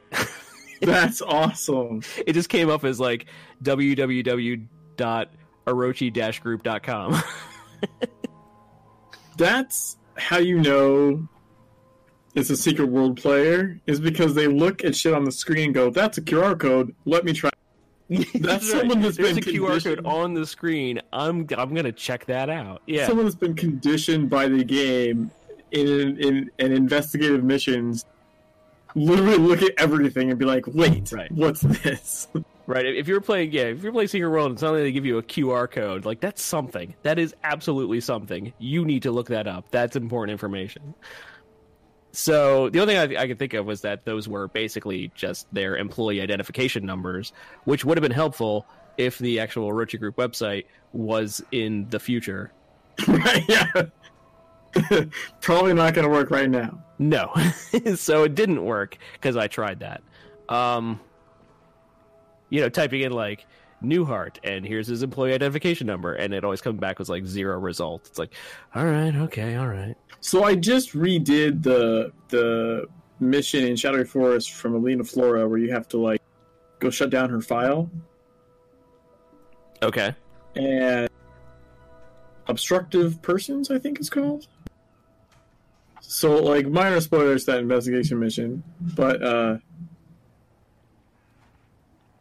it just like a- as an indication of like you know what this must have been like to solve originally I kind of remember it, so I, like I didn't look up a guide, but I also have done it enough times like I don't really need to.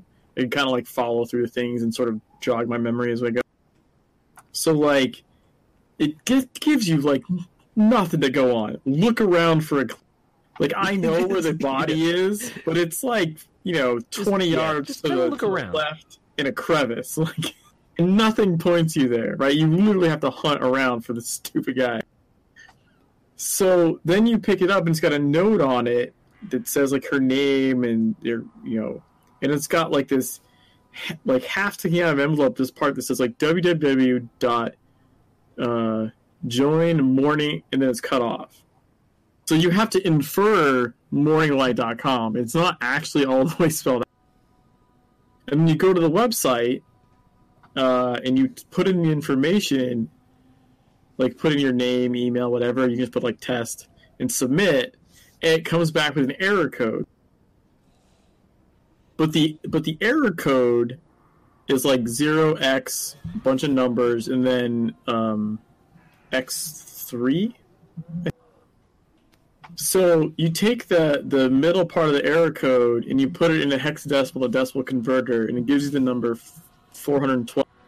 But it's times three, which is all supposed to tell you that you go to the Morning Light booth, access their computer, and for the personality test, you choose four options: four one two, four one two, four one two, because it's four one two three times.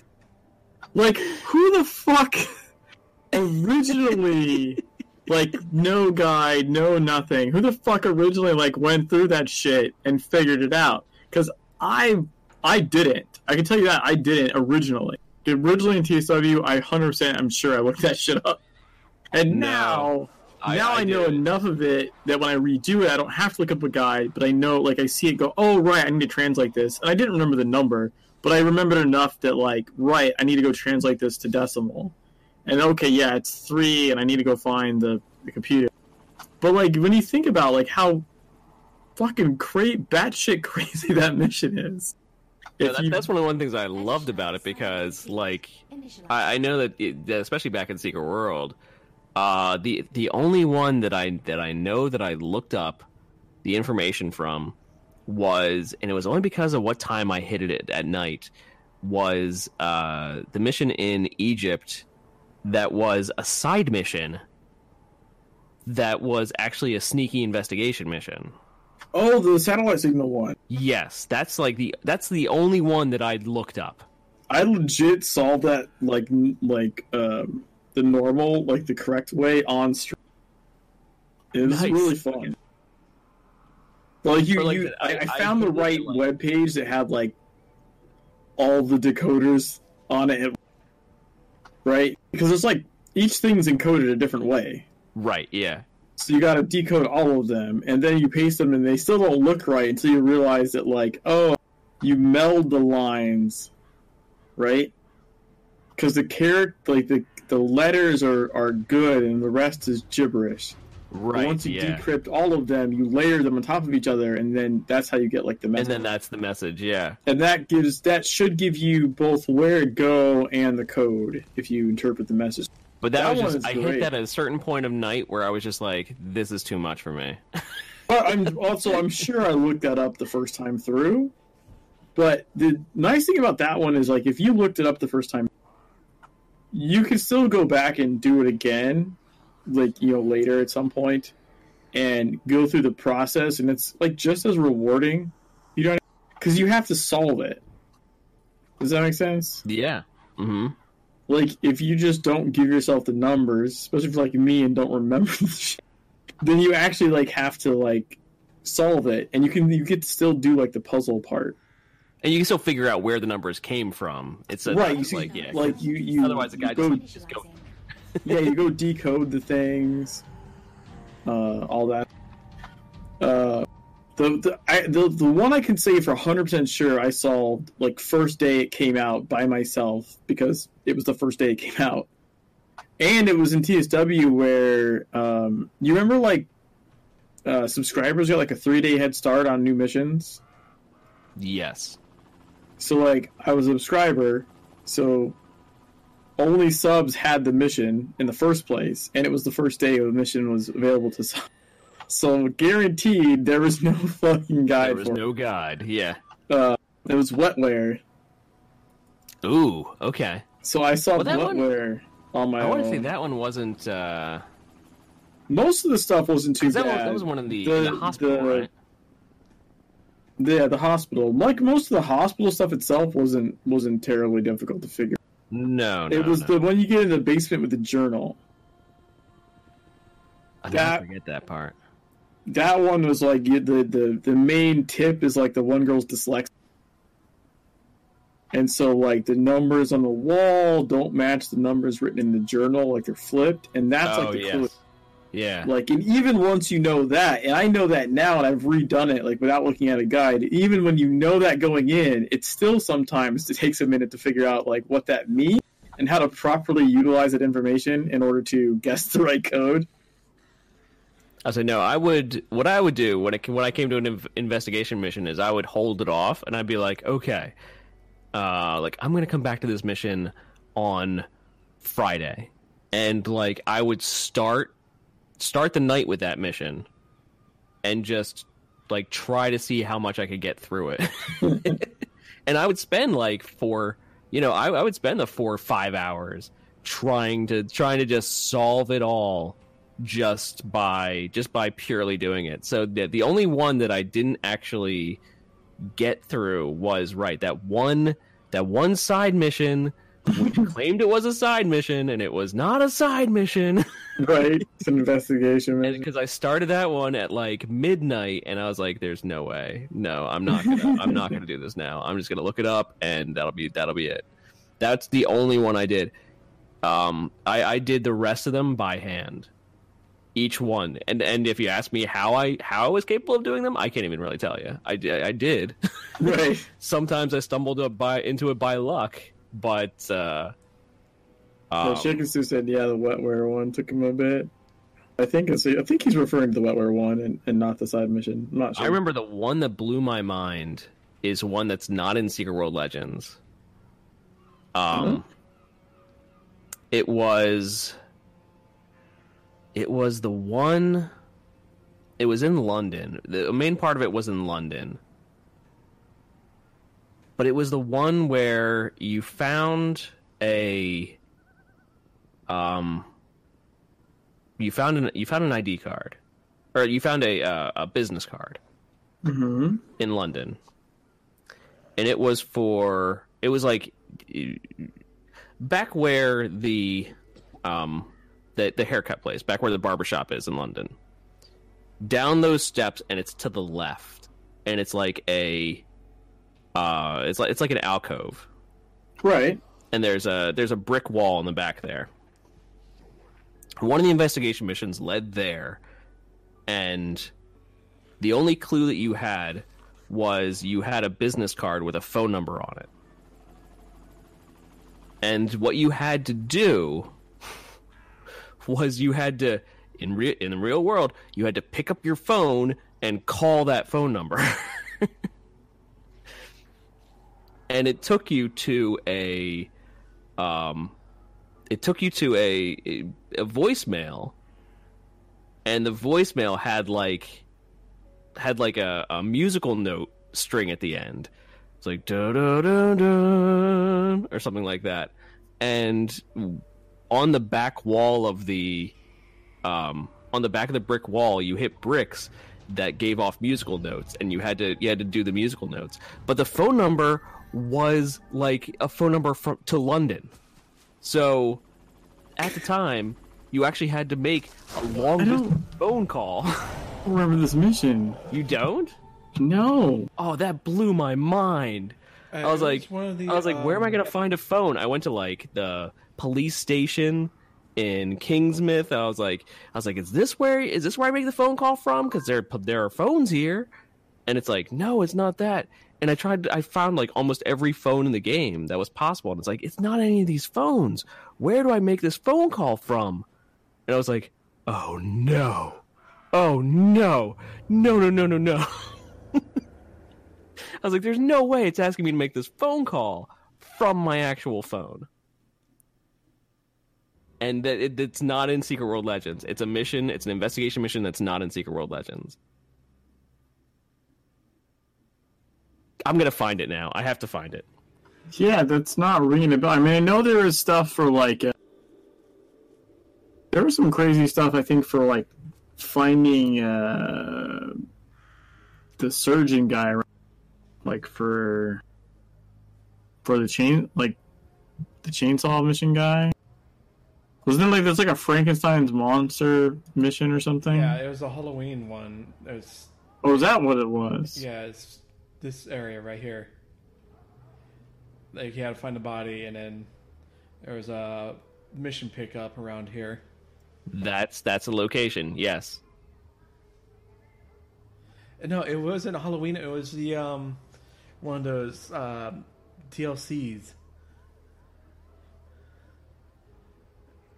That Was it uh, one of the um Yeah, it's one of the. Oh, was it was it part of the uh there was there was a special investigation DLC. Yeah, that you had to talk to. Um, Side stories, further analysis. That's what. It, yeah.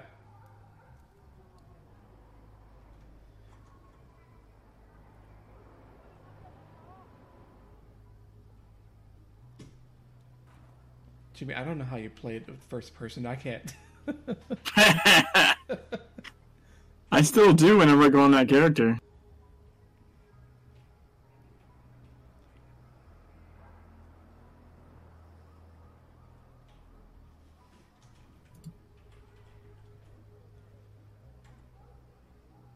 Yeah, so it's the side story for the for the chainsaw guy. I know I played it. the animate clay. yeah. That, That sounds right. Yeah, I did play that, but I'm not remembering.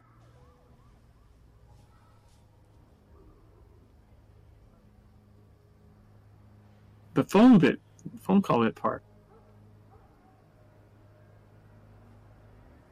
Yeah, it was it was part of that DLC. I, it, was, it was something special where you had to do it.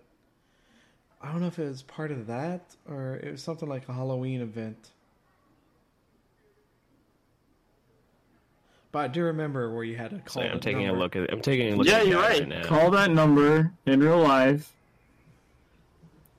And then if you can't do that, play the recording below. And if you can't figure out the solution, see, I think I just used the guide. I think I just used the guide. No, that one I was like, I was like, I, I like, I thought about it for a second. I was like, you know what? I don't care. It's only gonna be like a two what, like you know, what's what's calling London for like two seconds for like two minutes? Like what what is that? Like five bucks? I, I did bucks? that mission. I did that mission multiple times. I think on uh, uh, different characters for sure. I think it's even repeatable. I want to say, Oh yeah, yeah, yeah. It totally is.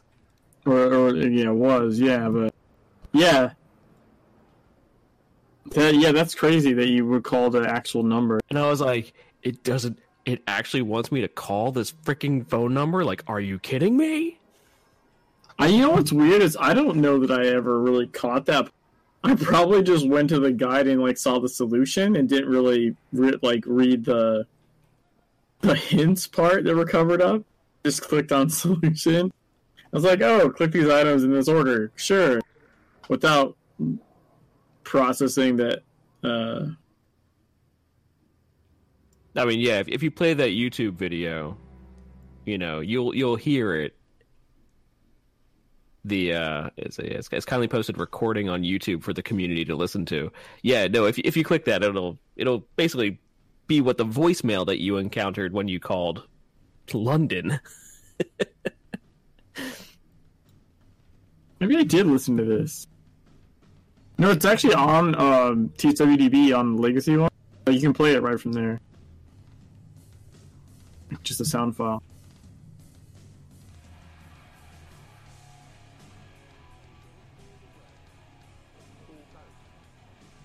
Do do do do. Yeah. But if yeah, but if you called the line, that's what the that's what you actually got back. And I was like, that just that blew my. I mean, this is Yeah, one of the DLC further on into TSW after all the other investigation missions, but that even that blew my mind. That's pretty nuts. I was like, I was like, are you kidding me? I, I play, like, I actually liked of that course mission. I'm gonna call London. I liked that mission, but I liked I liked it just for like you know the the code on the X-ray, um, the the weird the weird fucking body phone or body like the rib cage that you punch the numbers into. Oh, yeah, punch the account yeah. number in. Like uh. Yeah, and then like you go to the warehouse. It's like kind of the same warehouse they use for the Egypt shit for Loomies, I think. Yeah, and that's that's the Indiana Jones sort of. here's here's a giant warehouse with all of our secret stuff. Yeah, but it's basically it's like Frankenstein, right? Like, Isn't that what you're dealing with? Don't look at me, I've been out of it since Avebury. Something like that. Yeah. Take a look at the original Frankenstein novels, and then yeah, I think I want to say if you Yeah, one one of the last things it says is a um, we are both monsters without recourse, and Mary Shelley's words are for finer beings. Yeah, yeah, so it's the creature because Frankenstein isn't the name of the monster. So, right, right, right. Yeah, So his, yeah, his like- name was Phil. Yeah, so yeah, no, it's yeah. I, I definitely Dang, played that. Phil. and I played that more than once because I actually really liked it. But I just, I guess I never. I guess I always just, uh, you know, I, I might have played the recording. I know I listened to that recording before. Now that I played it again, I know I, I know I heard it at least once. But I more just like went through that part when- and didn't really realize like, oh shit, you would have actually had to call that number in real life like that escaped me. Maybe I noticed at the time and just forgot since. I don't know. Do You have a bit of a goldfish memory. It's been a long time since I've done anime clips. it's been a long time, right? Because this one's not in the game anymore. Yeah. This one Ye- did. This one didn't make the transition. You know what I miss is, uh, and I actually went back into TSW and recorded this and put it on the YouTube channel. There's a cinematic in City of the Sun God. It's like a side mission, and literally the whole purpose of the side mission like took you from the helicopter at the top of the Orochi encampment over to one of the statues to the far east. Right? So you'd get to the top of the Orochi thing, you'd click this little side mission, and bloop, you get cinematic, and it's a flyover of City of the Sun God. Like you fly past the the skeleton, you know, giant Okay. skeleton. Yeah. Like it's just a, a cinematic flyover, and then like you get dropped off at the statue, like past that, and then the cinematic kind of like pans up, and then boom, you're there at that at that temple. And so they removed that from Legends because I guess you don't need it. Reasons, I guess. I don't Well, know. I mean, you have the portals, right? They have the portals. like in City of the Sun God, they restructured stuff, so you just step in a portal to go to the next thing. Oh yeah. There's no reason to have the breadcrumb mission because they have a different way to push you there. So I, I they cut it because we don't need it. I'm curious if they realized they were cutting a, a really good cinematic, or they just were like, "Oh, we don't need the side mission," and cut it. You know, because they also cut like a side mission like that in in Savage Coast, where we used to farm because they don't need it there. They restructured stuff, so they don't need the side mission there. But we used to use that one. Here, I um, I'm gonna give you the link. It's the Flight of the Falcon.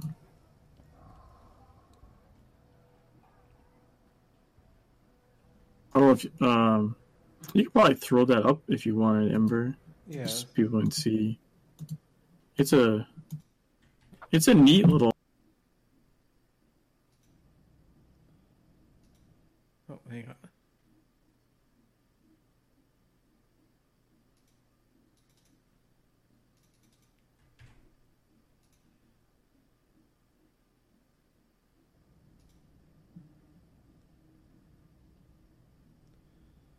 I got it.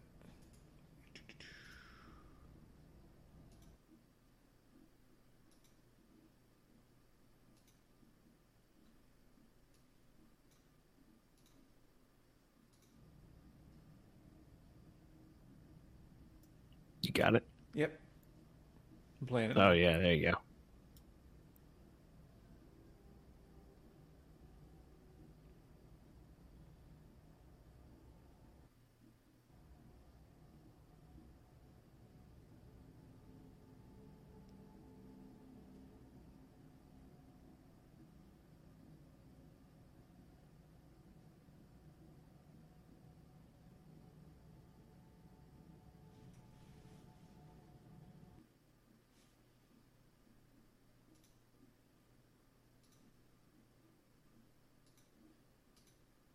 Yeah, Yeah.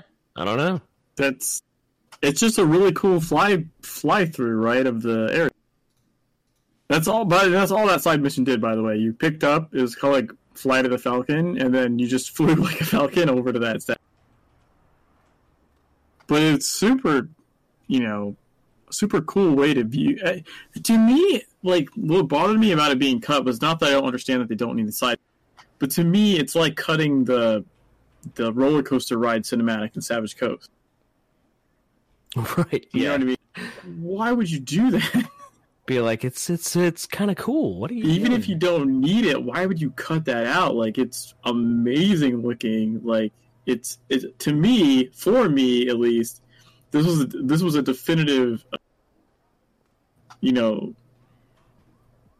um, like sort of sort of it's uh, that's right. It summarizes the zone. You know what I mean? Like this, this is the experience of City in the Sun God. Like you get this nice, awesome, well like recorded panned like fly through of like the top air, flying through the skeleton like up under the bridge. Like it's done so well. And I feel like it. uh I feel like City of the Sun God is somehow lacking because it's not in there.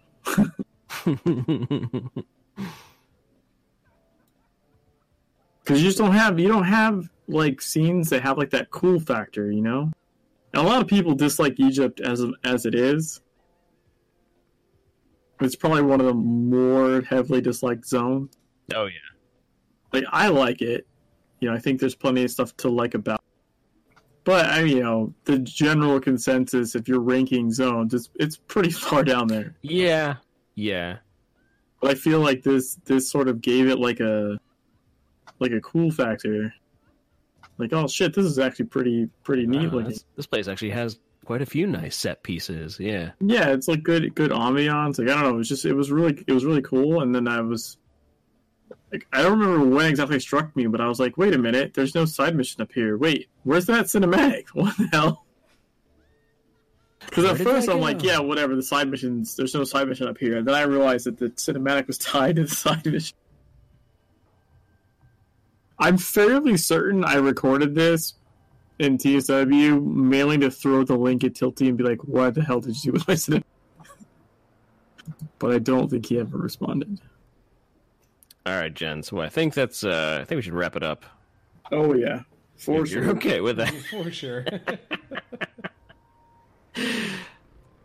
We might have gone a tad long. We went a little tad long. We rambled Some for a bit. Tangent. okay.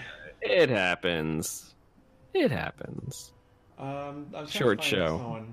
Let's uh, see if there's somebody streaming.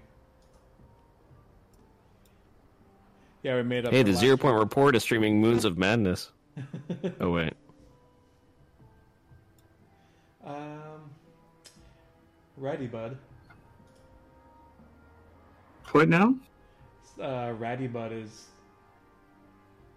Oh yeah. right now. Is playing uh, the Mandarin trailer. oh, it's an ad. Never mind. Which stupid pre-roll. Oh, that's funny. Like you thought they were playing the trailer. Though. Like, You're like, oh wait, he's playing. uh He's doing that on his own channel. what? But I, like now, it makes me wonder if anyone ever like really thinks that. Like, like, why are these people always playing trailers on their channel? Yeah. um. Yeah. If you want, if we could uh, raid him, he's in Kingsmouth. Yeah, I know. We should go for it. Yeah. Yeah, why not? Why not? Let's see if I remember how to do this. Just slash raid space the name of the person. So yeah, we're going to go ahead and raid. Chicken Stew said we made up for last week. Yeah. That's right. And then some. Yeah. We did a double double episode. yeah, it's a BOGO. Except you didn't buy one. No, Okay, so uh, I'll, I'll do our do our little outro here. So, agents, this has been the Zero Point Report, strain 09 NMD. You can catch us recording live every other Thursday night at 9 p.m. Eastern Time here on the Zero Point Report Twitch channel. Every once in a while, we might skip a week here and there. You know, it happens. We're we're only human. We're doing it live. Um, where you can also join us and chat with us while we do the show live uh, or download our show wherever podcasts are found so you can listen to us on the go. You can get in touch with us by engaging with us on Twitter at Zero Point Report, emailing us at the Zero Point Report at gmail.com, checking out previous shows on our YouTube channel, and joining us on our Discord server, both named the Zero Point Report. From all of us here at the Zero Point Report, we want to thank you for tuning in and wish you all the best from the secret world. Have a great night, and we'll see you next time. Have a good night, everybody. Later. Bye.